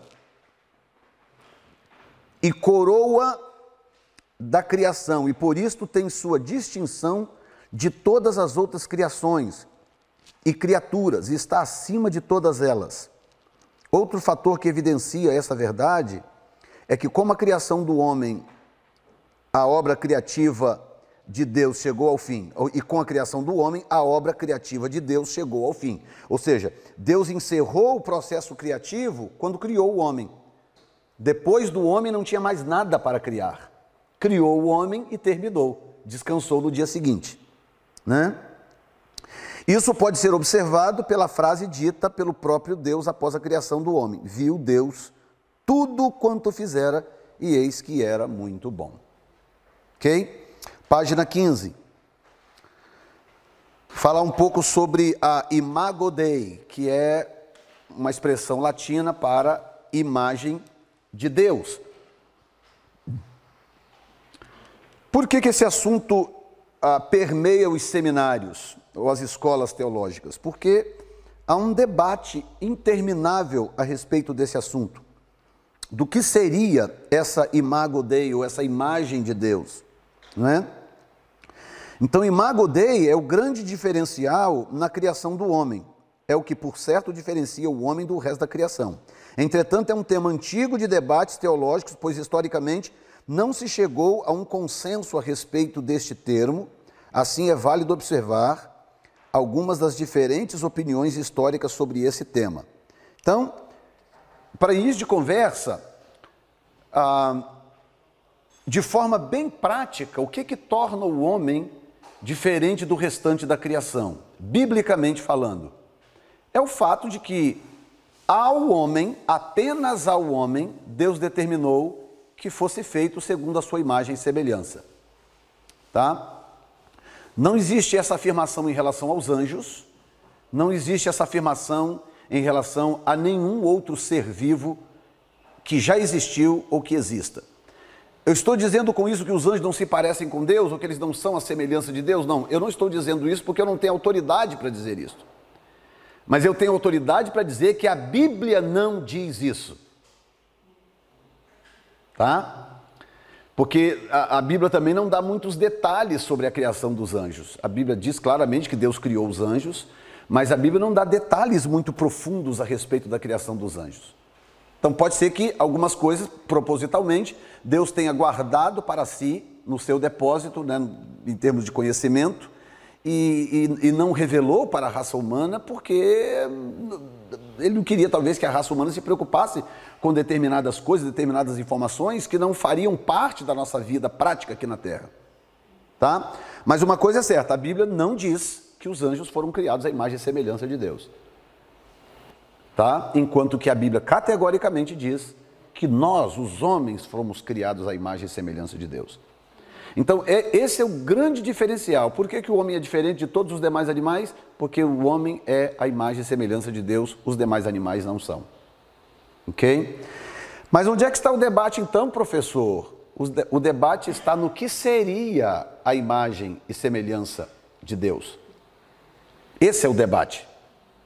Que começa da seguinte forma: primeiro, começa com o fato de que alguns teólogos separam o que é imagem e o que é semelhança. Alguns teólogos acreditam que há uma diferença em relação ao que seria imagem e o que seria semelhança a partir de uh, um estudo da palavra das palavras hebraicas, aí na página 15, letra B. Primeiro, o histórico é que os pais da igreja disputaram isso durante muito tempo, o que seria uma coisa ou o que seria outra, não é? Ninguém nunca teve dúvida, pelo menos os, os que ah, respeitam a Bíblia, nunca tiveram dúvida de que o homem foi feito à imagem e semelhança de Deus. O debate é o que seria esta imagem e esta semelhança de Deus. Esse é o debate, tá? Então esse é o histórico que nós temos aqui nessa parte A. Na parte B, nós temos, portanto, o significado do termo. As palavras hebraicas em Gênesis 1, 26 27, que é tselem e demut, uh, o equivalente às palavras gregas uh, eikon uh, e homoioses, que em latim são imago e similitudo, da onde vem a nossa palavra, né, imagem e semelhança, Ah, o tselem significa imagem moldada, uma figura moldada, imagem no sentido concreto da palavra.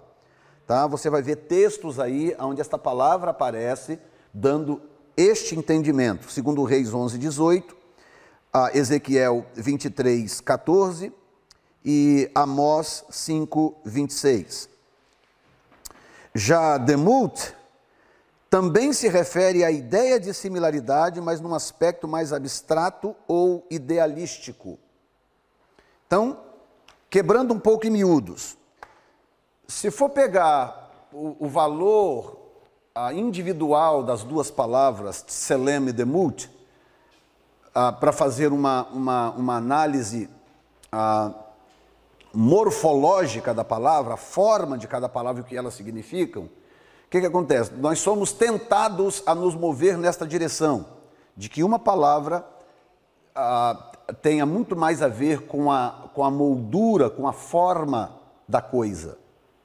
Então seria mais ou menos o seguinte: nós somos a imagem e semelhança de Deus, porque nós temos dois braços, Deus tem dois braços. Nós temos duas pernas, Deus tem duas pernas. Nós temos cabeça, Deus tem cabeça. Nós temos boca, Deus tem boca. Nós temos ouvidos, Deus tem ouvido. Então, a ideia seria mais ou menos esta, que depois nós vamos falar um pouco sobre isto, que existe algumas expressões na Bíblia que são antropomórfica, né, mórfica de morfismo, de, que dá origem às palavras que têm a ver com forma, morfismo, morfologia e etc, etc, que seria antropo, homem, antropologia, estamos estudando antropomorfismo, que seria ah, o uso de formas humanas para definir Deus. Tá? Então, quando, a, quando nós lemos no texto ah, que as, as, a, a, mão do Senhor não está encolhida e nem o seu braço para. O que, que a Bíblia está, está dizendo? Que literalmente Deus tem um braço igual ao nosso e uma mão igual à nossa? Pode ser que sim, pode ser que não. Tá? Porque estamos falando de um ser infinito, de um ser todo-poderoso. Será que um ser infinito, todo-poderoso, precisa de dois ouvidos, um de cada lado da, da cabeça, para poder escutar, para ouvir? Será que Deus precisa disto? Entendeu? Então, quando a Bíblia se refere ao, ao, à audição de Deus, aos ouvidos de Deus, que ouve o nosso clamor e etc., a Bíblia está sendo literal de que nós vamos chegar lá, vamos encontrar Deus sentado no trono, uma orelha de um lado, outra orelha do outro, ou isto é uma expressão para dizer antropofo, antropof, antropomorficamente falando, dizer que Deus está atento às nossas orações, que Ele está ouvindo as nossas orações.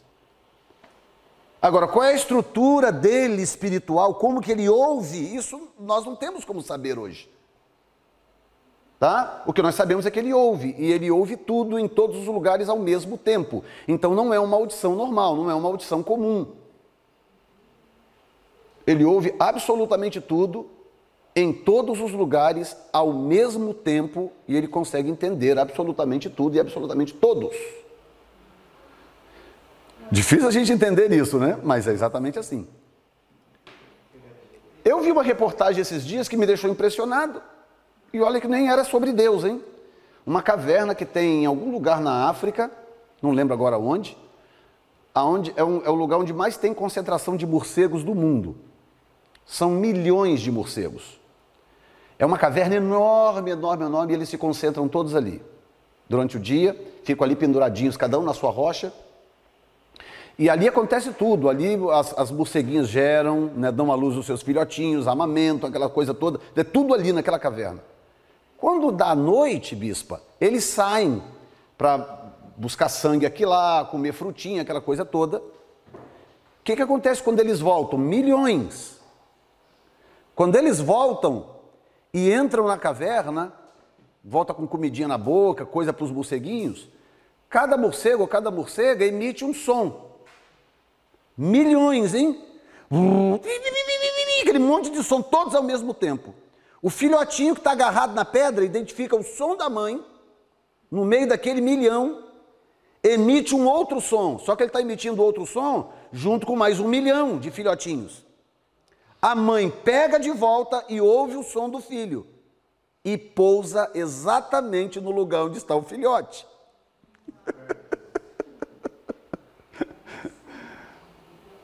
Como que isso é possível, professor? I don't know.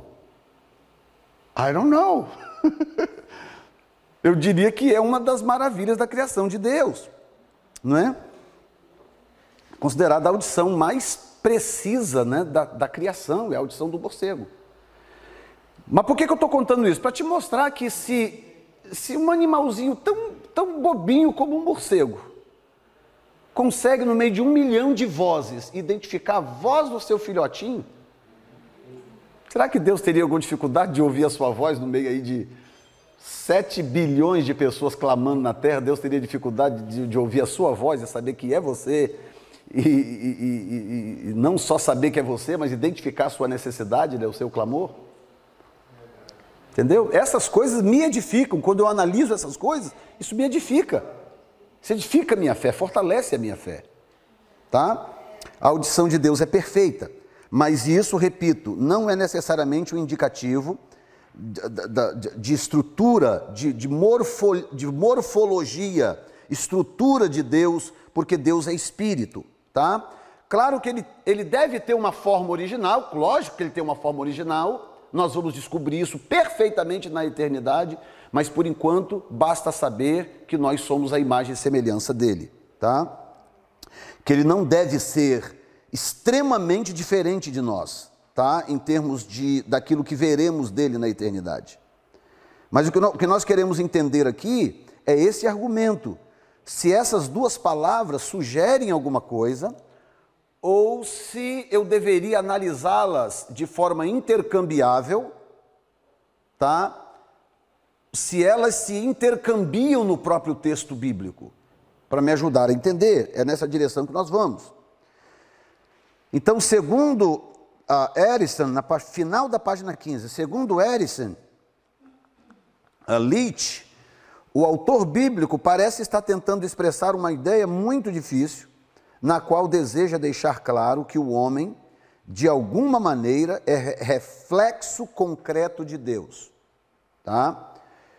Então, o que, que o teólogo faz? O teólogo teologiza, né? O teólogo pensa, sugere, debate o assunto.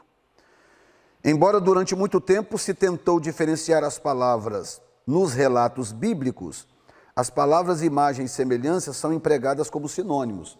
Aí o que, que acontece quando você vai para o texto bíblico e você começa a considerar o uso intercambiável destas palavras? Você já começa a ir numa outra direção.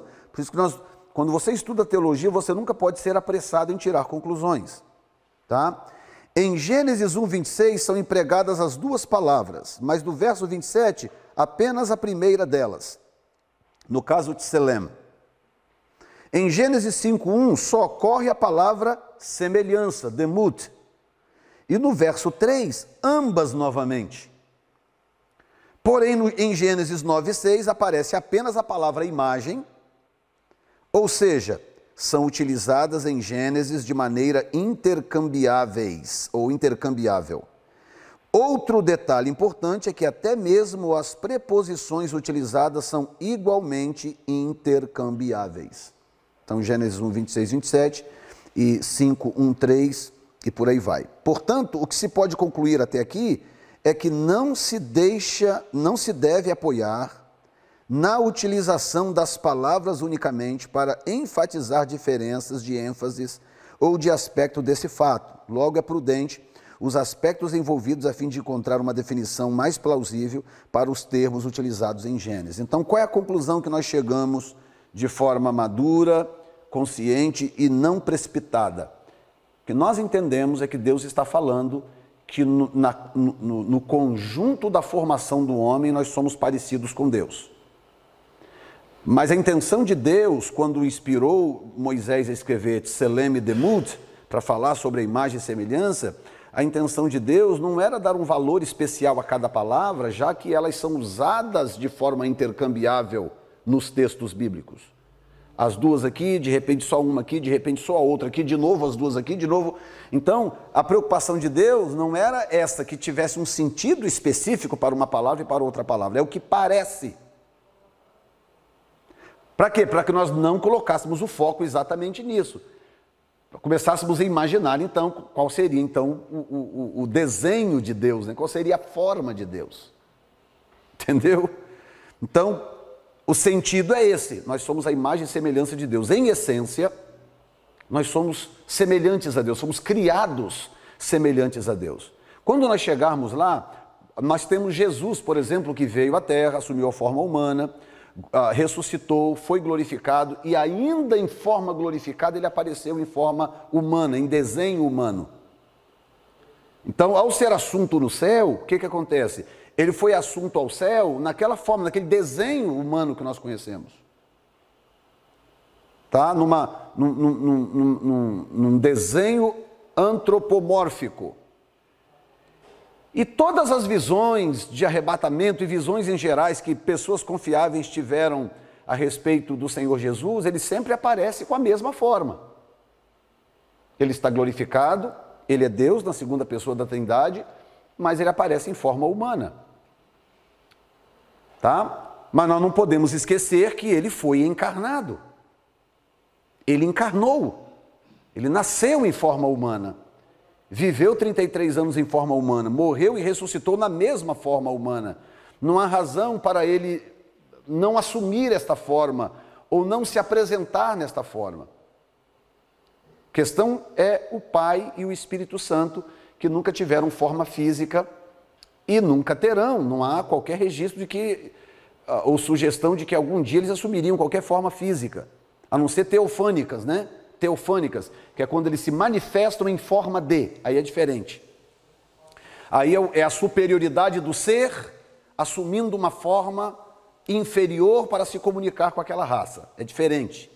De encarnação, que é quando ele assume aquela condição e vive naquela condição e passa a ser aquilo. Entendeu? Então, o Pai e o Espírito Santo, que nunca assumiram forma alguma, eles sempre existiram na sua forma original, e esta é a surpresa que nós aguardamos quando nós chegarmos à eternidade. O que é que nós veremos? Como nós o veremos? Entendeu? Ou como nós os veremos, né? As três pessoas da Santíssima Trindade. Está fazendo sentido até aqui? Aspectos envolvidos, antes de procurar definir, é importante observar na literatura bíblica algumas informações relevantes para a compreensão correta do, do, do teológico termo imago Dei, no termo teológico imago Dei. Justiça original, a imagem de Deus, na qual foi criado o homem, certamente inclui o que normalmente se denomina de justiça original esse termo diz respeito à condição do homem que foi criado sem pecado. Esse fato tem grande respaldo escriturístico. Em Gênesis 1:31, após a criação do homem, fala que tudo o que Deus fizera era muito bom. Salomão também faz uma boa observação do homem como criatura especial ah, de Deus quando diz: Eis o que tão somente achei, que Deus fez o homem reto, mas ele se meteu em muitas astúcias. Então, o que, que acontece quando você debate essa imago Dei? O que é a imago Dei? O que é ser a imagem e semelhança de Deus? Você começa no fator estético, no fator físico, e você é obrigado a transitar para questões imateriais. Entende? Então, quando Deus criou Adão, Deus colocou em Adão algumas impressões de si próprio. Porque lembre-se que ao criar o modelo, o desenho de um corpo humano do barro, Deus fez o desenho, né? A Bíblia diz que Deus moldou o homem do barro. Então seria como um, um, um escultor altamente ah, ah, talentoso, né? altamente capaz, fizesse uma imagem. Como hoje em dia a gente vê tanta gente fazendo, inclusive em pedras. Agora você imagina o Deus Todo-Poderoso, que não tem limite de nada, o Deus Todo-Poderoso fazendo uma maquetezinha do homem. Então ele fez o desenho, mas para que o ser existisse, para que o ser viesse à vida, qual é a única fonte de vida que existe?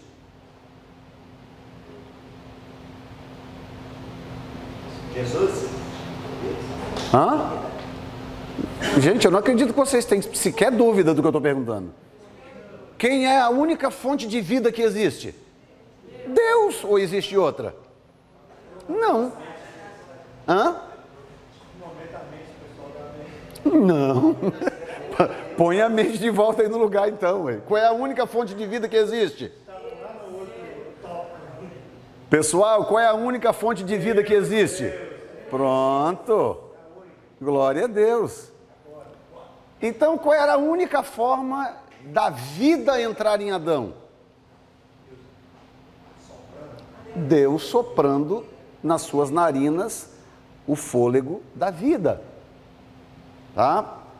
E não sei se nós falamos sobre isso aqui, eu acho que nós falamos em teologia sistemática, falamos sobre o, o Nashmaraim.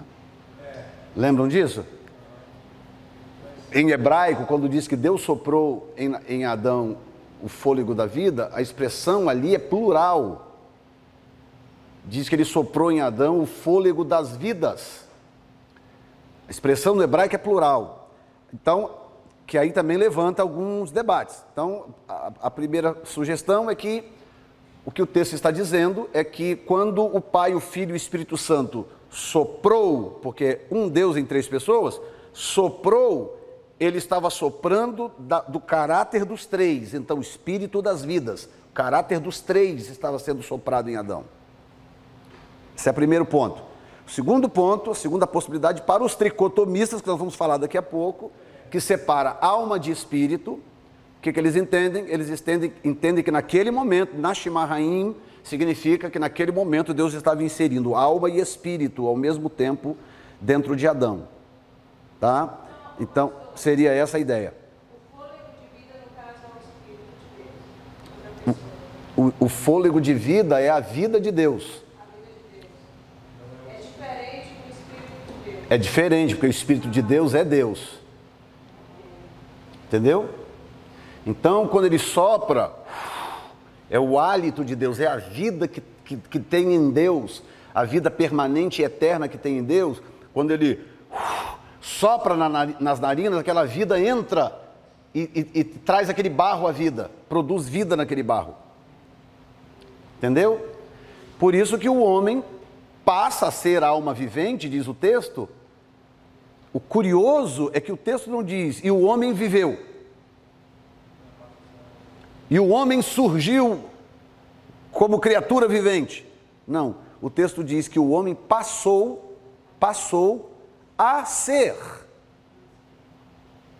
alma vivente. Razão pela qual não há como desfazer da alma mais. Entendeu?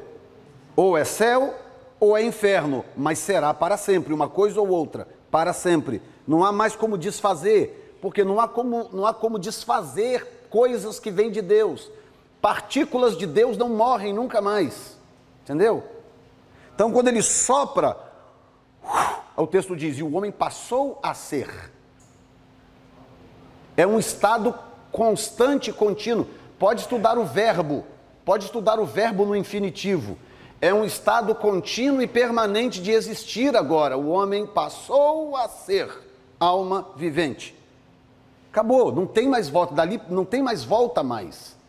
Pode fazer o que quiser, joga o camarada no fogo, joga na água, some com ele, leva ele para Marte, joga ele no sol, faz o que você quiser, que ele nunca mais deixará de ser alma vivente.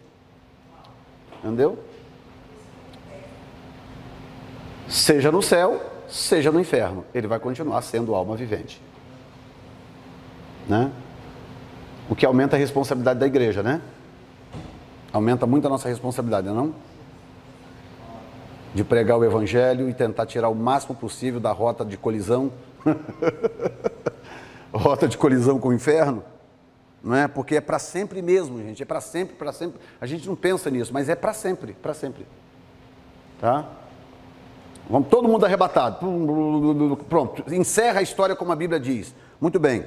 Quando encerrar a história como a Bíblia diz, passa o milênio, passa tudo, a eternidade afora. Tá? 778 bilhões de anos depois haverá gente no inferno gritando, as mesmas pessoas. As mesmas. 50 trilhões de anos depois, as mesmas pessoas estarão no inferno gritando, as mesmas. Não tem volta. Assim como as mesmas que tomaram a decisão certa estarão no gozo eterno com o Senhor para sempre. Amém ou não?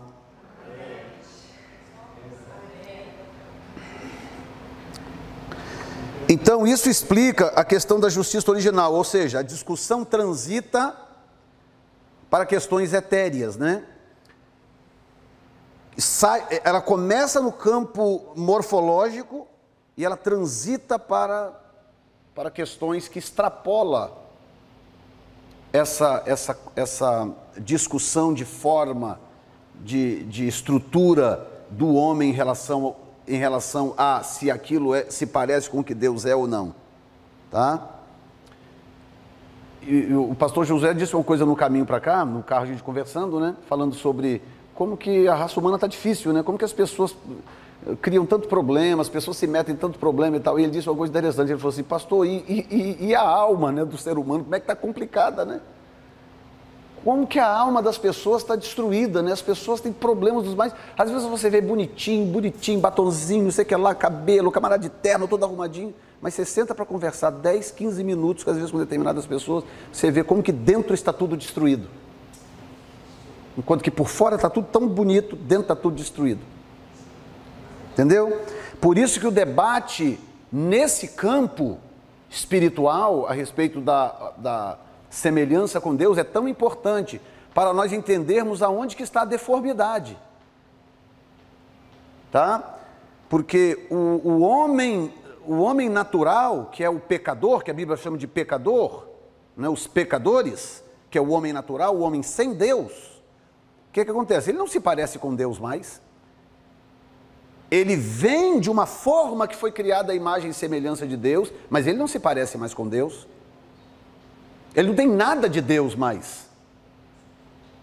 Todos pecaram e destituídos estão da glória. A palavra ali é relacionamento, é relação com a vida de Deus. O sentido ali é esse: todos pecaram, estão separados dessa relação de vida que Deus tem, Deus é e que Deus representa. É isso. Entendeu? Então houve uma deformidade e quando a pessoa encontra Cristo, o que, que acontece? A Bíblia não diz que a pessoa é recalchutada. A Bíblia não diz que a pessoa passa por uma lanternagem. Não, a Bíblia diz que a pessoa é re, ge, regenerada, que é o quê? Hã? Que é gerar de, de novo. Entendeu? Aí a regeneração é o que então? dentro do campo da antropologia. O que é regeneração? É Jesus pegando aquele, aquele indivíduo que vem de uma forma à imagem e semelhança de Deus, que é Adão, e que se perdeu ao longo do caminho, Jesus vem e regenera, gera de novo e põe nele de volta o espírito regenerado. Entendeu? A forma física continua a mesma, não continua? A mesmíssima. O que é que mudou então? é que a essência dentro, que é a vida, agora volta a se parecer com Deus. É isso. E se parece de tal forma com Deus, que Deus passa a morar dentro daquela pessoa. Entendeu? É por isso que Jesus fala assim, aquela mulher samaritana que se ela bebesse da água que ele teria para dar para ela, fluiria dentro dela águas que jamais ela poderia Exatamente, que é, um, que é uma excelente analogia para o novo nascimento, é exatamente isso. Tá? Porque a água que Jesus tem para dar, qual é a água que ele tem para dar? A água é símbolo da palavra, Jesus é o próprio verbo. Então ele diz: Olha, eu tenho uma água especial, que se eu te der essa água, ela entra dentro de você e ela gera um rio lá dentro, que vai jorrar para a vida eterna. Entendeu? Em outras palavras, ele está dizendo o seguinte: que esta palavra quando você põe ela dentro e você recebe, o seu espírito é regenerado. E esse espírito passa a produzir vida, passa, não produzir, esse espírito passa a compartilhar vida. Porque o homem sem Deus compartilha morte. Entendeu? Você vê o mundo do jeito que está aí de cabeça para baixo, onde matar as pessoas é a coisa mais besta do mundo, do, do, Brasil, lá no Rio de Janeiro, São Paulo. Coisa mais boba, o celular, a pessoa tem um celular, o cara dá um tiro na cabeça do outro para levar o celular. Um celular, como que isso é possível? Como que isso aqui pode valer minha vida? Isso aqui. Entendeu? Mas o homem sem Deus gera morte. O homem com Deus, quando ele reencontra Deus, ele passa, ele passa a compartilhar vida. Por isso que só um salvo pode levar o outro à salvação. Porque ele passa a compartilhar esta vida. Ela começa a jorrar dele, flui dele esta vida, né? Tá liberado aí não, né? Já está liberado? Rômulo, já está liberado?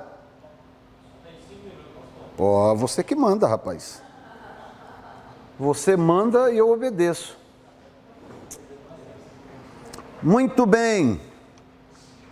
Segunda coisa, a constituição natural do homem, página 17. Não há dúvidas que o fato do homem ser criado segundo a imagem de Deus implica que até mesmo os aspectos mais naturais do homem derivem dele, de Deus. Ou seja, as faculdades intelectuais, sentimentos naturais, liberdade moral e a volição no homem são reflexos do que Deus é em primeiro lugar. Por ser criado à imagem de Deus, o homem dispõe de uma capacidade moral e racional. Olha só que coisa interessante. No curso de psicanálise, a gente estuda basicamente Freud, né? 90% Freud, 80% Freud e 20% os que vieram depois de Freud que deixaram algum tipo de contribuição para a psicanálise. Freud era um judeu ateu. Judeu ateu. tá? E Freud era um médico, um clínico geral, que trabalhava em Viena e que ficava profundamente incomodado com a, a limitação da, da medicina em tratar alguns casos. E mesmo quando ele recorria à ajuda de psiquiatras, ah, como o caso do, Dr. Charcot, com quem ele estudou um período no, no, começo, que era um dos melhores psiquiatras da sua época, Dr. Charcot, um francês, ele, ele, ele não. Ele, incomodava Freud que a, a, a, ciência, a medicina, fosse tão limitada para tratar de questões ah, interiores do ser. Então, como ele era ateu, ele não usava teologia para explicar certas coisas. Então, ele não usa termos como, por exemplo, alma espírito. Ele não usa termos como este. Então, o que, o que, que Freud começou a fazer? Ele começou a desenvolver um método de terapia para poder tratar algumas, alguns casos, algumas doenças, que na época ele chamava de doença, mas que com o passar do tempo ele passou a chamar de neurose, neuro, neuroses, e ah, porque ele foi, ah, ele foi dando nomes, né? ele, passou, ele criou um, um arcabouço de nomes para classificar o ser humano, que hoje são os nomes que todo mundo usa, tanto a, a, a medicina convencional, como a, a, psiquiatria, como a psicologia, usam os termos de Freud. Ele é o pai desses termos. Tá? Alguns termos que hoje são tão comuns foram criados por ele, tá? como, por exemplo, ego, a, complexo de Édipo, enfim, uma série de termos que não, não, não vale a pena ficar trazendo eles aqui. Mas aonde eu quero chegar? Eu quero chegar no mapeamento que Freud fez da estrutura da, da mente, que ele chama de estrutura topográfica da mente, e o mapeamento que ele fez da personalidade. Sendo ele ah, ateu, ele não buscou nenhum respaldo na teologia, pelo contrário, ele buscou algumas informações na filosofia. Mas como ele teve que gerar termos e expressões para poder classificar o homem, na verdade, ele é o pai da maioria desses termos e dessas expressões. E ao mapear a topografia humana, ou seja, a estrutura como o ser humano é formado, Guess what? Imagina, ele só trocou os nomes, mas ele basicamente fez o que a teologia faz. Ele só trocou os nomes, porque como ele não trata o ser humano como um ser espiritual, então ele mudou os nomes. Tá? Então aquilo que nós chamamos de ah, corpo, alma e espírito, ele, ele passou a chamar de, de id, ego e superego. Ele mapeou a estrutura psicológica do homem em três instâncias: inconsciente, pré-consciente e consciente. Agora, como que é possível que um ateu que ignore completamente a teologia, que sequer acredita que Deus exista, quando ele mapeia a estrutura humana, ele não consegue passar da estrutura trina? Não consegue. A estrutura que Freud viu no homem é trina. A mente tem três estágios: inconsciente, pré-consciente e consciente. A estrutura da personalidade, ego, uh, id, ego e superego. O id é o que nós chamamos de carne. O, su, o superego é o que nós chamamos de espírito. E o ego é o que nós chamamos de alma. O comportamento dessas três instâncias é idêntico ao comportamento que nós conhecemos dessas três instâncias que nós denominamos de corpo, alma e espírito na teologia. Ele explica que o id é a parte má do homem. O id é a parte da estrutura do homem que vive em busca do prazer. Então o id não tem regra moral, o id só o id existe para buscar o prazer. Tá? De qualquer maneira. Então o que que acontece? Quem tem o poder de decisão nessa tríade é o ego. O ego. Então, Deu fome, o id quer comida, porque ele só, o id só se realiza no prazer. Quero comida, quero comida, quero comida. Mas você quer jejuar. Dentro de você, você sabe que você precisa jejuar. Mas tem uma ânsia dentro de você pedindo comida. Porque a comida gera prazer. É o id. Mas aí tem uma vozinha lá na, atrás da sua nuca dizendo assim: não, aguenta mais um pouco, aguenta firme, porque você precisa jejuar. Você disse que ia jejuar três dias, você só começou, só tem duas horas que você começou o jejum. Vai até o fim, aguenta firme. Essa vozinha que está lá atrás, que é o seu espírito falando, o seu espírito, na verdade, a carne é fraca, o espírito está pronto, mas a carne é fraca. O espírito está pronto. Então, o espírito lá no, na psicanálise é o superego. O superego é chamado de a polícia do ser. O superego policia o id. Entendeu? Então o id, o id está falando comigo assim, assim, termina esse negócio logo e corre naquele pão de queijo lá, antes que o Josué coma tudo. Mas o meu superego está dizendo o seguinte: não, termina esse raciocínio porque vai ser importante para eles. E quem é que tem o poder de tomar decisão? O ego, que é a alma. Entendeu? Então, por que, que é importante? Por que eu estou dizendo isso? Para você entender como que não importa se o indivíduo é ateu, se ele é teólogo, se ele é o que for, não tem jeito. Se você estudar o ser humano, você vai encontrar essa estrutura que Deus criou. Dê o nome que você quiser, mas você não vai conseguir fugir dela. A estrutura é a mesma. Ela está lá e ela se manterá assim. Amém? Pausa para o nosso cafezinho ali e voltamos em 15 minutos. Você ouviu mais uma aula exclusiva do CETEG. Deus te abençoe. Bem-vindo ao podcast do Seminário Teológico Getro Internacional, onde o nosso conteúdo estará sempre ao seu alcance. E agora, mais uma aula exclusiva do CETEG para você. Amém, gente. Vamos voltar então com a nossa aula de número 2, Antropologia bíblica. Estamos falando sobre a criação do homem, né, mostrando que ah, uma das verdades mais estupendas da Bíblia é sobre a criação do homem, não é? A Bíblia deixa isso muito, muito, muito, muito claro.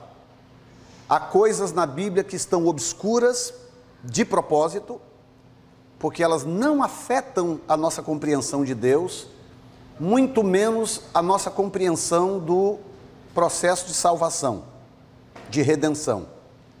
Então, tem coisas na Bíblia que não, não tinha por que Deus explicar, né? E provavelmente a explicação talvez tornaria a situação ainda mais complicada do que manter a obscuridade como Deus decidiu manter, né? Quem eram os gigantes, de onde vieram, quem eram esses filhos de Deus que se envolveram com as filhas dos homens, blá blá blá, essas coisas que a Bíblia não explicou de propósito. Mas a, a, a criação do homem é uma coisa que está muito explícita na Bíblia Sagrada, portanto não há razão para ter dúvida. A criação é relatada em dois textos distintos em Gênesis 1, 26 e 27 e capítulo 2, versículo 7, depois versículos 21 ao 23. Essa duplicidade de relatos tem feito com que alguns teólogos questionem sua validade e veracidade. O que, que acontece? Olhem para mim aqui. A discussão toda em torno desses dois textos, principalmente a chamada alta crítica, apresenta o seguinte argumento: esses textos parecem ser relatos de dois autores diferentes e eles foram incluídos no texto para tentar corroborar um com o outro e eles não conseguiram, portanto, criou-se uma discrepância entre os dois textos. A segunda crítica é que o primeiro texto fala da criação de uma raça e o segundo texto fala da criação de Adão. Aí surgiu a teoria da raça pré-adâmica. Essa teoria surgiu a partir desta análise, ou desta crítica textual dos dois textos do Gênesis, do capítulo 1 e do capítulo 2. Então a coisa soa mais ou menos assim: antes de Deus criar Adão, você pode inclusive abrir o texto para poder você entender do que eu estou falando, que nem todo mundo sabe de cor. Gênesis capítulo 1, versículos 26 e 27. Diz assim: Disse Deus: façamos o homem a nossa imagem, conforme a nossa semelhança, e domine sobre os peixes do mar, e sobre as aves do céu, e sobre o gado, e sobre toda a terra, e sobre todo réptil que se move sobre a terra. E criou Deus o homem à sua imagem, a imagem de Deus o criou, macho e fêmea os criou. Ok? E Deus abençoou e disse: Frutificai, multiplicai, encher a terra, sujeitai-a, dominai-a sobre os peixes, blá, blá, blá. Ok. Aí quando chega no versículo, no capítulo 2, versículos ah, 7 e depois o 21, diz assim: E formou o Senhor Deus o homem do pó da terra e soprou em seus narizes o fôlego da vida, e o homem foi feito alma vivente.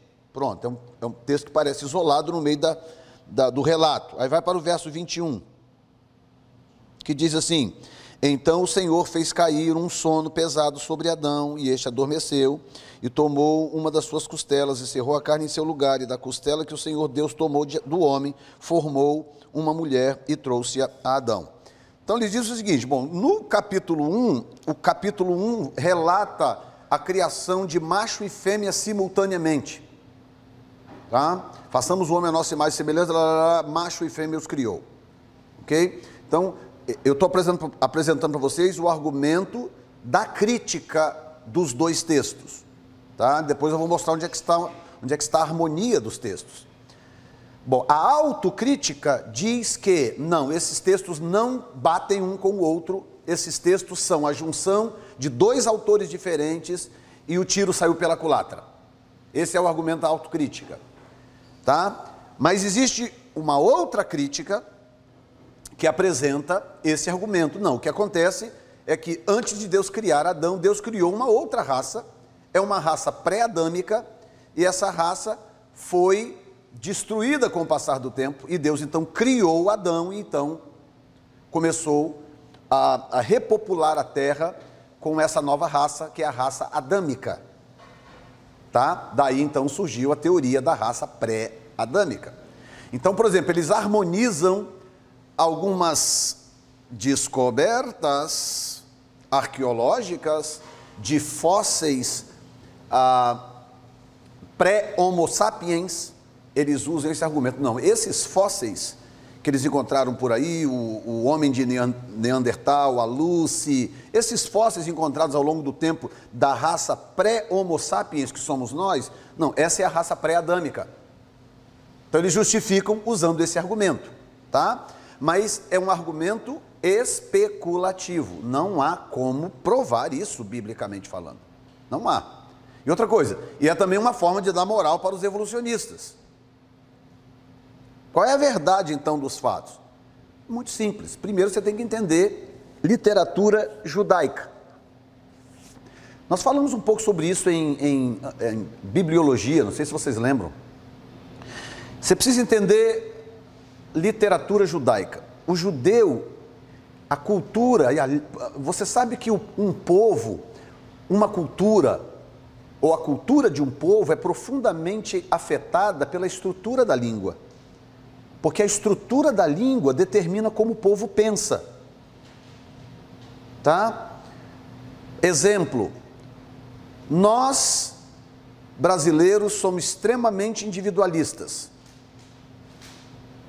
Como, como que você chegou a essa descoberta, professor? Muito simples, basta você analisar a estrutura da língua. A nossa língua é extremamente individualista. Nós temos masculino e feminino para absolutamente tudo. Nós temos artigos definidos e indefinidos, masculinos e femininos para absolutamente tudo. Então isso determina como nós pensamos. Então nós somos individualistas. O americano é coletivista. O americano não é individualista, ele é coletivista. Como que eu sei? Analise a estrutura da língua. Os artigos são todos unissex. A estrutura da língua, quase toda a estrutura da língua é toda voltada para, a, a, a, para o fator igualitário masculino e feminino. Tá? A maioria dos, dos, das palavras singulares tem função de plural os, os coletivos, os, os, os adjetivos, né, principalmente os adjetivos coletivos, são todos singulares. Significa que quando o americano fala, ele fala numa linguagem corporativa. Quando ele fala you, you are great, ele pode estar falando você é legal, vocês são bacanas, são legais. Ou seja, na cabeça dele não tem diferença, porque é uma mentalidade corporativa. Isso afeta o comportamento.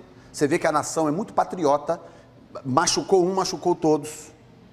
Né? Um ataquezinho acolá, a nação toda se levanta, todo mundo se une. Qualquer coisa a nível de governo que o povo não gosta, o povo se une rapidamente e enfrenta. Agora, o brasileiro é individualista. O brasileiro, você já viu a dificuldade que é juntar brasileiro para um protesto, para um evento qualquer, para algo de, de, de, de, de caráter coletivo? É muito difícil. Mas as pessoas não entendem. Quando você olha pelo lado sociológico, você entende que isso tem a ver. Isso é demonstrado, melhor dizendo, através da estrutura linguística desse povo. Entendeu? Então, o que, que isso tem a ver com o judeu e o que nós estamos falando? É exatamente a forma como o judeu pensa. Tá?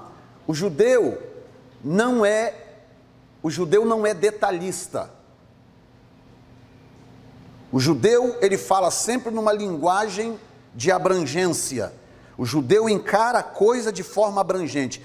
Portanto, ele conta o tempo diferente de nós, ele conta números diferentes de nós, e ele conta eventos diferentes de nós, porque é a forma como ele enxerga as coisas. Exemplo, eu sei que você vai me pedir um exemplo, vamos lá então. Quem já ouviu falar nos 30 valentes de Davi? Já ouviram falar? Quantos eram os 30 valentes de Davi? Hã? Os 30 eram três? Não, os 30 valentes de Davi, 30 eram quantos? 37. Bom, faz sentido. Faz sentido. Vou explicar por que, que faz sentido.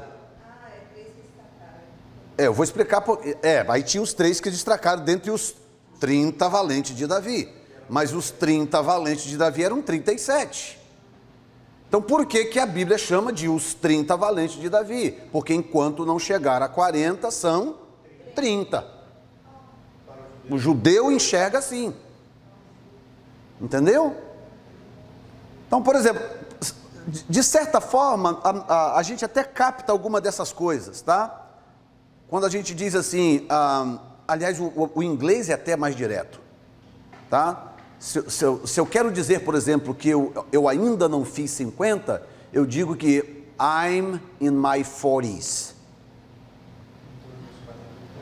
Tá? Significa que eu estou dizendo que eu estou com 40 e poucos. Tá? Eu estou nos meus 40, né? Para não dizer, ah, eu tenho 45, vírgula tantos meses. Não, I'm in my 40s. 40 e tal. Quando chegar em 50, I'm in my 50s. Mas o judeu, ele é muito mais corporativista e muito mais genérico na forma de se expressar.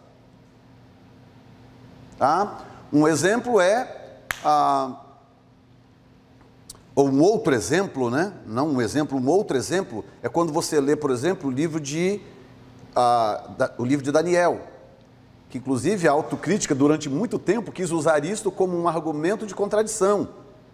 É que Daniel dá um período de tempo para o, o, o governo de, de.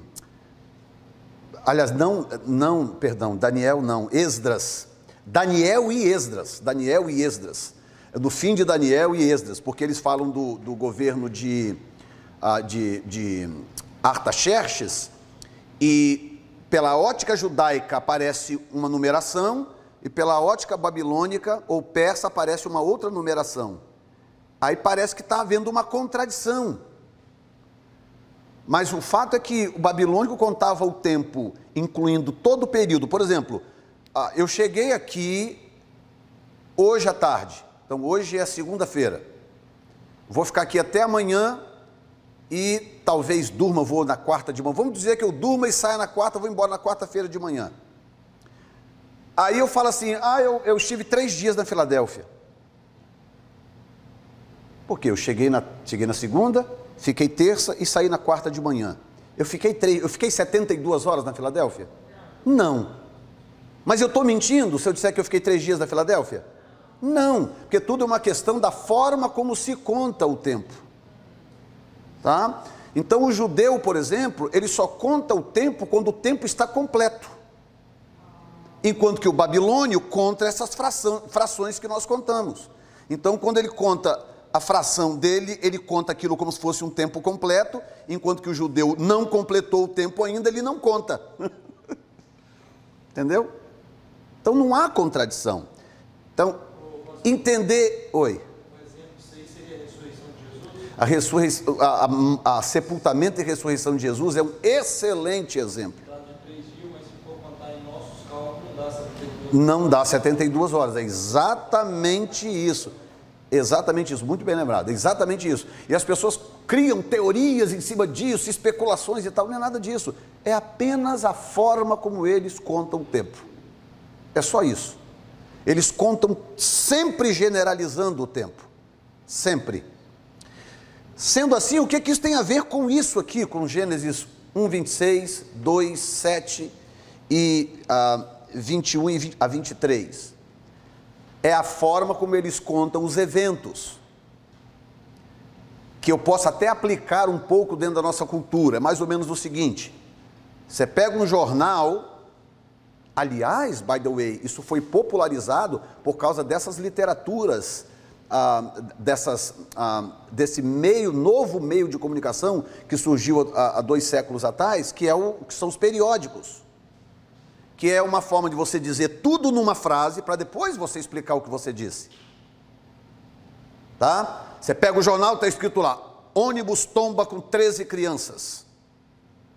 Um exemplo, né? Que, que exemplo terrível.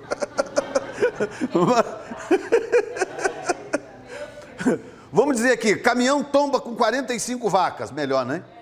45 vacas, manchete. Ok. Aí você vai ler o artigo.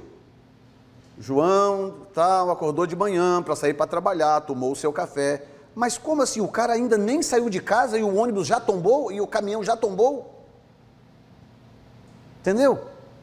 Por quê? Porque a, a, a manchete diz: caminhão tomba na rodovia 365 com 45 bois. Quando eu vou ler o artigo, o cara ainda está em casa tomando café para sair para dirigir o caminhão. No artigo. Porque o artigo vai me contar como como que aquele caminhão tombou. O, o caminhão vai tombar lá no final do artigo, mas a manchete já está me dizendo que o caminhão já está tombado. Estão entendendo? Então, esse recurso que nós temos hoje nos nossos jornais, na verdade no mundo inteiro, isso aí não é oriundo da nossa forma de pensar, da nossa estrutura linguística. Isso é herdado. Mas na cultura judaica isso é comum. Comum. Você encontra isso em todos os lugares da Bíblia. Aqui está um exemplo. O que é o capítulo 1, versículo 26? É a manchete. Ó, Deus criou o homem macho e fêmea. Gostou, disse que é bom e tudo, ok. Maravilha. Então agora eu vou contar para você como que ele criou o homem macho e fêmea. Aí vem o capítulo 2. Estão entendendo? Aí o texto vai explicar como, não. Primeiro que pegou pó, criou o homem da, da, da, terra, criou o homem, blá blá blá. O homem ficou ali numa boa por uns dias. Deus achou que ele não estava bom ele sozinho, foi lá, pegou uma costela, botou ele para dormir, fez a mulher, tá, tá, tá. Foi assim que ele criou aquele macho e fêmea que eu disse lá no, no versículo 26 do capítulo 1. Ou seja, é mais simples do que se pensa. Entendeu? Quando você quando você analisa o texto considerando toda a estrutura cultural e linguística por detrás daquela literatura.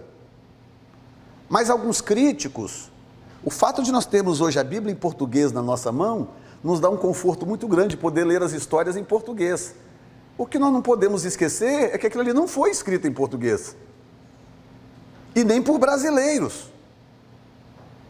Se nós pegarmos literatura do período do Império, literatura brasileira do período do Império, e a gente lê, já tem coisa que não faz sentido para a gente hoje. No nosso próprio país, da, da a nossa própria cultura, diferença aí de 500 anos, você vai ler, algumas coisas não fazem sentido. E nós estamos falando só de 500 anos, agora você imagina literatura aí de 4, 5 mil anos, escrito por, por um povo completamente diferente de nós, numa língua completamente adversa e etc e tal. Então, é normal que haja algumas coisas que nós tenhamos que adequar para a nossa compreensão de acordo ou uma adequação com o nosso mindset, com a nossa estrutura de raciocínio. Faz sentido o que eu estou falando? Então, essa crítica aqui, ela é facilmente rebatida sem nenhuma dificuldade, tá?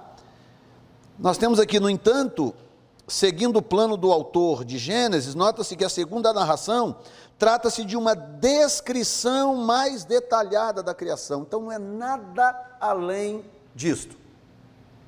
1:26 diz o que aconteceu, o 2 7, 21 e 23 diz como aconteceu. Um diz o que, que aconteceu, o outro diz como aconteceu. É simples assim, tá? Para os cristãos convictos, pouco importa se a ciência afirma, em caráter científico bem fundamentado ou não, que a historicidade da Terra é bem maior do que a sustentada por alguns teólogos, visto que não viola o texto bíblico de maneira nenhuma. Então, isso aqui é interessante, tá? Isso aqui é interessante.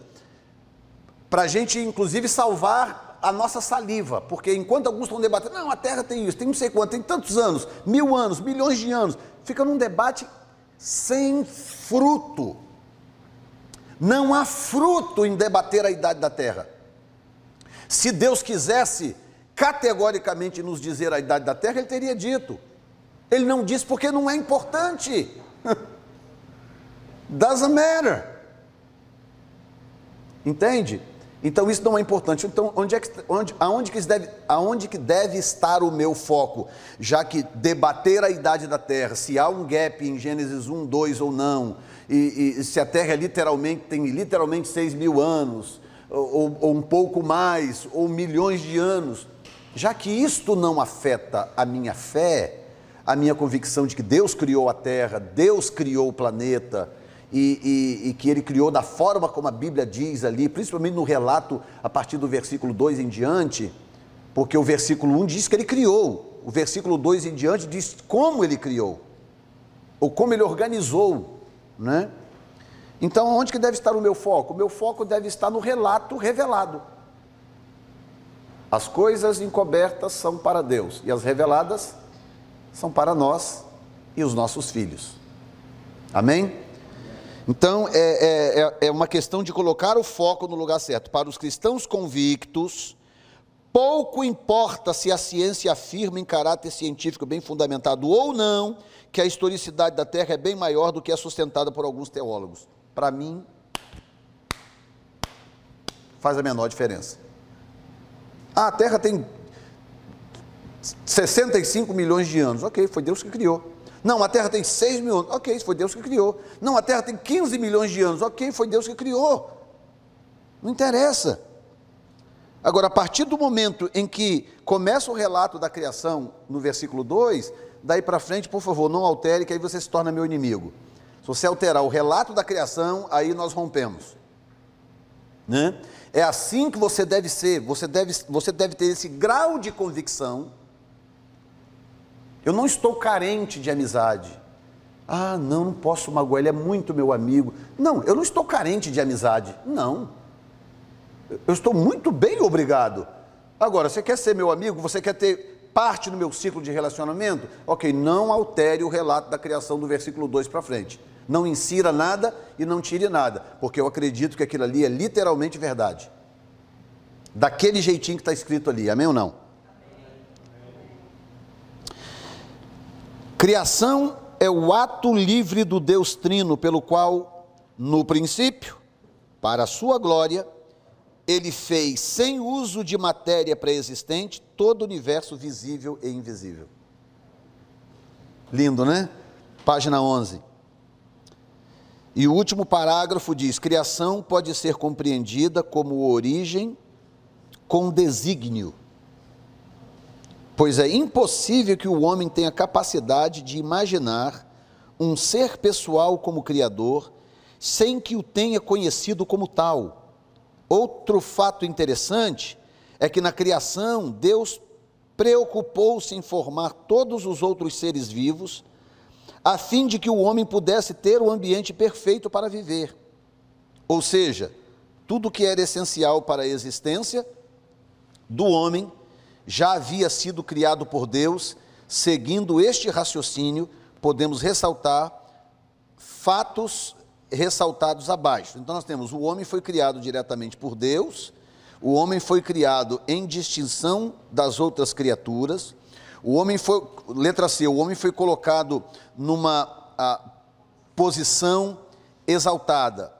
Então, a, só voltando um pouquinho antes, aqui onde diz que criação pode ser compreendida como origem com desígnio, é interessante até nós, nós pelo menos, ah, grifar que, veja bem, quando eu digo que Deus é, é pleno, que Deus é perfeito, que Deus é pleno, autoexistente, eu estou dizendo que Deus, Deus é feliz sozinho.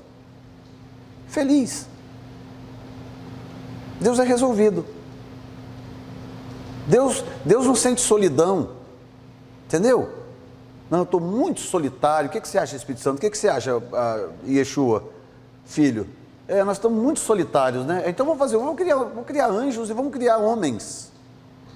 Não. Essa é a forma errada de olhar a coisa. Deus poderia até hoje estar tá tranquilinho lá, só ele lá, o Pai, o Filho e o Espírito Santo se divertindo pra caramba, que Deus é muito alegre. Podiam estar lá se divertindo, tranquilão, eternidade afora, não teria problema nenhum, aborrecimento de espécie alguma, tudo jóia, tudo legal. Ok, então o que, que fez Deus dar a partida? Deus dar a partida, já que ele sempre existiu, por que, que um belo dia ele falou, you know what? Eu vou criar seres, vou criar o universo, vou criar matéria. O que foi que deu, fez ele dar o start em Deus? A resposta está aqui nesse texto, tá? A criação pode ser compreendida como origem com desígnio. O que, é que acontece? Vocês estão perdidos aí, que estou vendo vocês aí franzinho da testa? Página 11, página 11, último parágrafo. Criação pode ser compreendida como origem com desígnio. Está vendo aí? Aí ele explica que é impossível que o homem tenha capacidade de imaginar um ser pessoal como criador sem que o tenha conhecido como tal. Então, primeiro vamos falar sobre origem com desígnio, que é o segredo do start. Tá? Deus fala assim: bom, vamos criar, está na hora. Está na hora, é agora, vamos criar agora, vamos criar primeiro seres espirituais para nos conhecerem, para nos adorarem, para nos servirem, vamos criar, vamos. Aí ele cria miríades e miríades de anjos. Em seguida, agora vamos criar um universo físico. E vamos criar um planeta. Nesse planeta vamos colocar outros seres, só que agora seres físicos, compostos de espírito e corpo, parecidos conosco. Vamos embora. O segredo está nessa palavra desígnio. Um Deus perfeito como, como esse, ele, ele, ele, ele tinha e tem um desígnio. Dá uma olhada na trabalheira de Deus a partir do momento que Eva morde aquele fruto. Olha a trabalheira de Deus até chegar no arrebatamento da igreja, a redenção de Israel e até que ele, novo céu e nova terra, ele reformule o céu e a terra, para que tudo então funcione para sempre dentro do ideal que ele sempre idealizou. Tá? Para chegar lá, é necessário todo esse processo. Por que, que é necessário todo esse processo? Por causa de um pequeno detalhe, um pequeno detalhezinho no processo, chamado livre-arbítrio.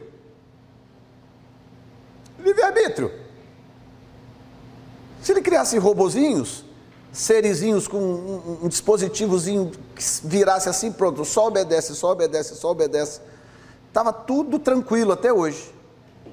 Mas para ele, que é um ser moral, um ser moralmente reto e fiel, falou: já que vamos criar, vamos criar então seres completos que possam tomar decisões por si mesmos. Pai, mas vai dar zebras. O senhor está vendo aí, dá uma olhadinha no futuro lá. Ó. Vai dar... Eu sei que vai, mas eu me recuso a criar diferente. Tem que ser seres independentes. Se eles quiserem ficar conosco e nos servir para sempre, eles terão direito. Mas eles têm que ser independentes. Era por causa desta independência que nós estamos dando essa volta enorme para chegar no objetivo final, que é a raça redimida, novo céu e nova terra e todo um ambiente de perfeição onde Criador e criaturas viverão para sempre em harmonia, eternidade afora. Sem o livre-arbítrio, não precisava dar essa volta toda. Entendeu? Não precisa. É mais ou menos o seguinte: você fala para o seu menininho, recolhe os brinquedos. Não vou recolher, não, que não sei que lá, está reclamando. Você vai pegar o quê? Vai torcer o braço dele, torcer o pescoço?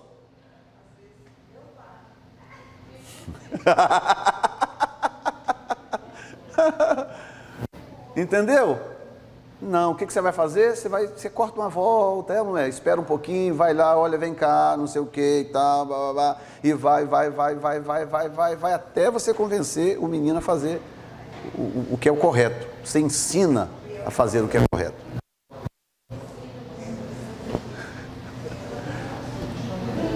Entendeu? Então, esse exemplo é só para te mostrar que é muito diferente quando você está lidando. Agora, estão inventando aí agora os, os, os robôs né, inteligentes, né, os, os human-like uh, robots, né, os robôs que se parecem humanos.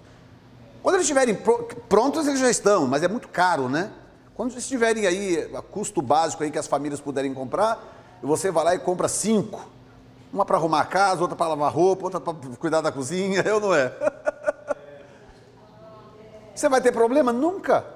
Nunca. Porque ah, vai ter um chipzinho lá dentro que é só o chip da obediência. Entendeu? Tudo tranquilo, tudo de uma boa.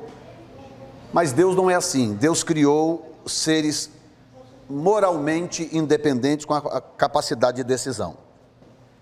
Quem está entendendo até agora? Perguntas?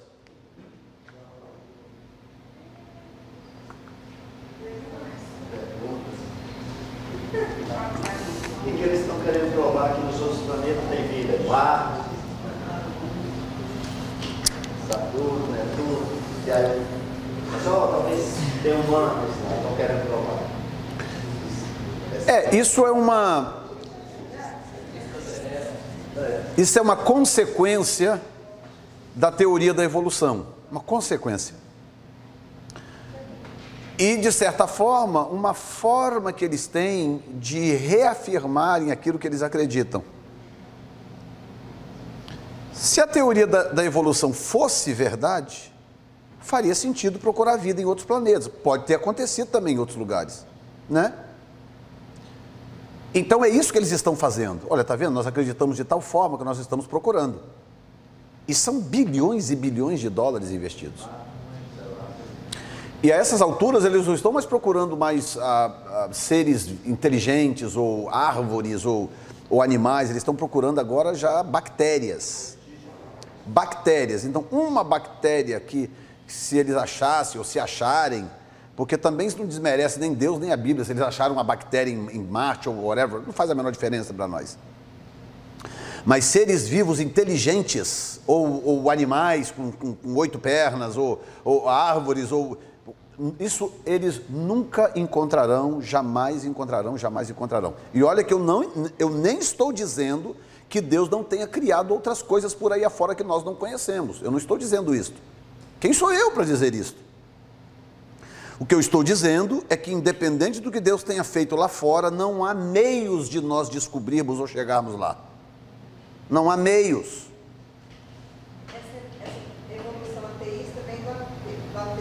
Isso. E essa teoria, ela, vem, ela surgiu quando? Da, da, evolução? Então, o pai desta teoria é o, é o Charles Darwin. Né? Ele escreveu um livro em 1856 chamado A Origem das Espécies. E ele fez uma pesquisa longa nas, na, nas ilhas ali de Galápagos. E essa pesquisa gerou essa teoria, não é? dizendo que não, o que aconteceu, na verdade, a teoria de Darwin começou de uma forma até lúcida, porque ele fala sobre a adaptação das espécies. Ele começou analisando a adaptação das espécies. Tá?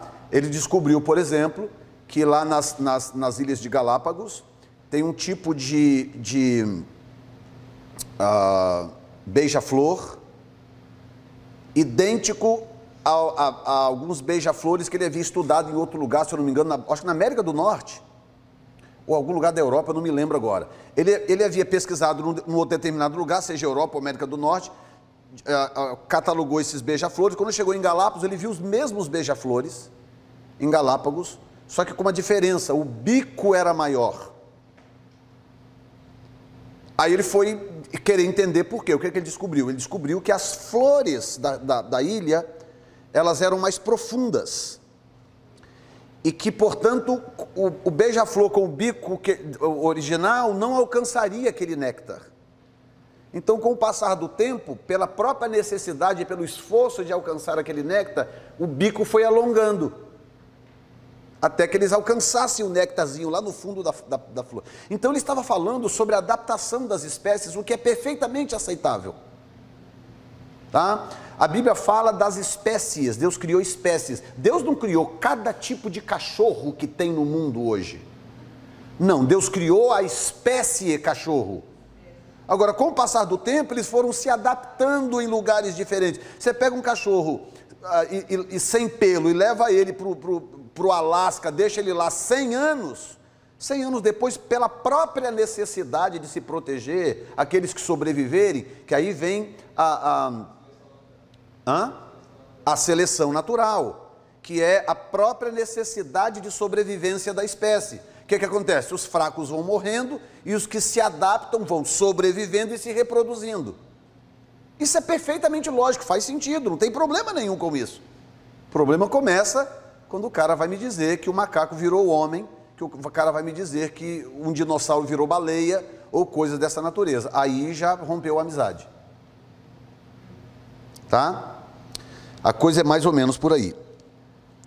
Então nós temos aqui, antes de nós terminarmos aqui por hoje, nós temos o homem foi criado diretamente por Deus, então isso é importante, porque isso aqui quebra a teoria da evolução teísta, né, que é a outra, é, aquela, é aquele tipo de evolução aceitado por alguns teólogos.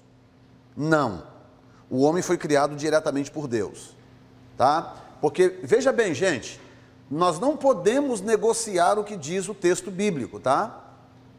Para você ser um cristão, você não pode jamais negociar o que diz o texto bíblico. O texto bíblico tem que sempre ter a última palavra. É o que nos caracteriza como cristãos. Então o texto diz o que? Deus criou o homem do pó da terra, Deus criou com as suas próprias mãos o pó. O texto não diz, não fala das mãos, mas diz que ele tomou do pó da terra. Então é, um, é uma inferência lógica, que ele tomou do pó da terra com as suas mãos e criou o homem. Tá? É isso que o texto diz? É, então foi isso que aconteceu. Tá bom? Você é criação direta de Deus. Número dois, o homem foi criado em distinção das outras criaturas. Aí vem a diferença gritante. Quem já ouviu falar na, na, na teoria da evolução do chamado elo perdido? O elo perdido é a conexão que falta na história da evolução do momento exato em que, em que uh, um, macaco virou homem. Então, eles vão juntando os fósseis, fóssil disso, fóssil daquilo, fóssil, fóssil, fóssil, de repente Homo sapiens, ok, mas aonde que está o elo perdido? Aonde que tem a conexão? É o chamado elo perdido. Sabe por que, que eles nunca vão achar esse elo perdido? Ele não existe. Ele não existe. Aí o argumento deles é o seguinte: ah, mas 98% do, do, do DNA do macaco é igual ao do homem. A diferença do DNA do homem para o do macaco é de 2%. Ok, mas nós estamos falando de 2% de trilhões e trilhões de células. Quanto que é 2% de trilhões e trilhões? Se você ganhar um prêmio de um trilhão de dólares, pode me dar só 2%. Eu, eu fico bem, pode me dar só 2%. Então, 2% de trilhões e trilhões de células. Are you kidding me? E o cara ainda deve dizer, não, mas olha aí, a diferença é apenas de 2%. Meu irmão, você pega um. Tem alguém aqui que mexe com computação? Você pega um código de computador, pega um programa de computador, pega o, o pega o Microsoft Word, pega o Windows tá? com bilhões e bilhões de códigos. Windows. Pega o Windows e tira 2% dos códigos do Windows e tenta rodar ele no seu computador. Está entendendo? A diferença entre o Microsoft Word e o Microsoft Excel é muito menor do que 2%. E são dois programas completamente diferentes. O que, que a Microsoft fez? É uma questão de inteligência de, de, de, de engenharia. Ok? Bom, eu tenho um programa aqui, deu um trabalhão danado, centenas de pessoas trabalhando naqueles códigos para você poder abrir o computador, ter uma folhinha bonitinha, branca na sua tela, você clica com o mouse e começa escrevendo. Maravilha, parece que surgiu do nada, né? Aquilo ali levou anos e anos de centenas de programadores estudando uma forma de fazer aquilo aparecer na sua tela. Conseguiram, tá lá, ok. Aí alguém chega assim e fala: escuta, vamos fazer um programa também onde as pessoas possam fazer colunas, botar valores e tal, tal, tal? Vamos. Vamos começar do zero? Não, vamos pegar o código do Word, vamos ver até onde a gente pode usar esse código e nós vamos inserir a parte do código que nós precisamos para que o Excel se pareça com aquilo ali que ele é. Está entendendo? Ora, para que, que, o, que, que o projetista vai começar do zero? Joga aqui esse, esse código então fora, vamos começar do zero aqui. Nunca! É uma questão de inteligência, de projeto. Então Deus, primeiro, Deus usou o sistema de DNA para todo tipo de ser vivo, porque o DNA é um sistema de código que é outra coisa que alguns cientistas ah, criacionistas provam. DNA é um código sofisticadíssimo. Não sei se vocês lembram, há, sei lá, três, quatro décadas atrás, quando, quando decodificaram o genoma humano, pela primeira vez. O gozo e a alegria, porque foram décadas de trabalho, de estudo, décadas analisando trilhões de informações, todas corretas.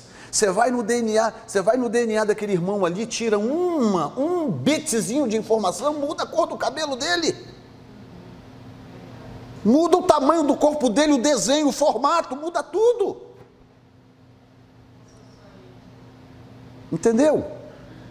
Então nós estamos falando de um sistema de codificação de altíssima complicação, que eles querem fazer as pessoas acreditarem que aquilo ali foi tudo uma questão de acaso, que um belo dia essas células foram se juntando e se juntaram perfeitamente na ordem exata para poder formar o que hoje é o genoma ou, ou o, o, o DNA. Então, por que, que todo ser vivo tem DNA? Porque é a forma de codificação que dá características ao ser vivo, está entendendo?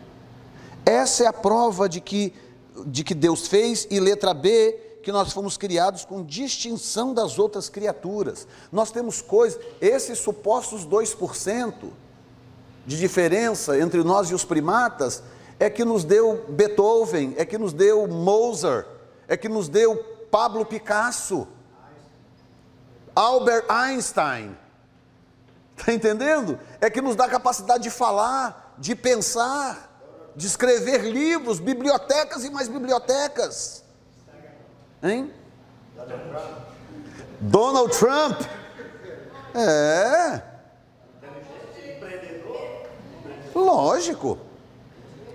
Está entendendo? Dilma Rousseff. É. Entendeu?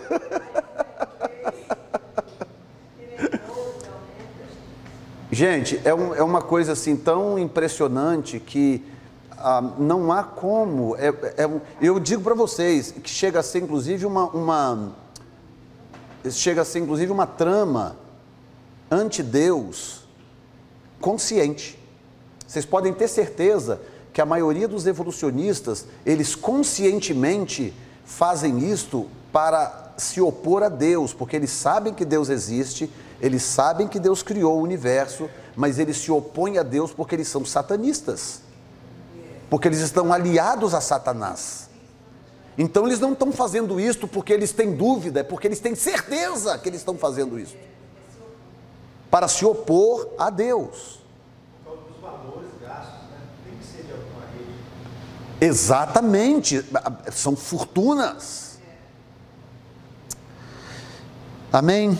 Bom, vamos parar por aqui, página, página 12. Continuamos amanhã na página 13. E aí nós vamos ter um pouco mais de tempo, que não precisa montar tudo. Aí nós, eu quero ver se eu passo para vocês algumas coisas, quero falar sobre o novo website. Vocês viram na página aqui? Nós estamos fazendo algumas mudanças na, na, no seminário porque desde que ah, viramos college, então nós, nós, nós estamos sendo obrigados a atender algumas, a nos encaixar em algumas exigências, e nós estamos mudando inclusive o nosso website para ser um website mais moderno, mais, ainda mais uh, college-like website. Mas amanhã eu falo sobre isso, além das aulas em áudio para você poder ouvir, não ter que ficar assistindo o vídeo, eu falo sobre isso amanhã. Tá bom? Pergunta? Alguma pergunta? Não? Então, obrigado a todos. Até amanhã, com a graça de Deus. Você ouviu mais uma aula exclusiva do CETEG. Deus te abençoe.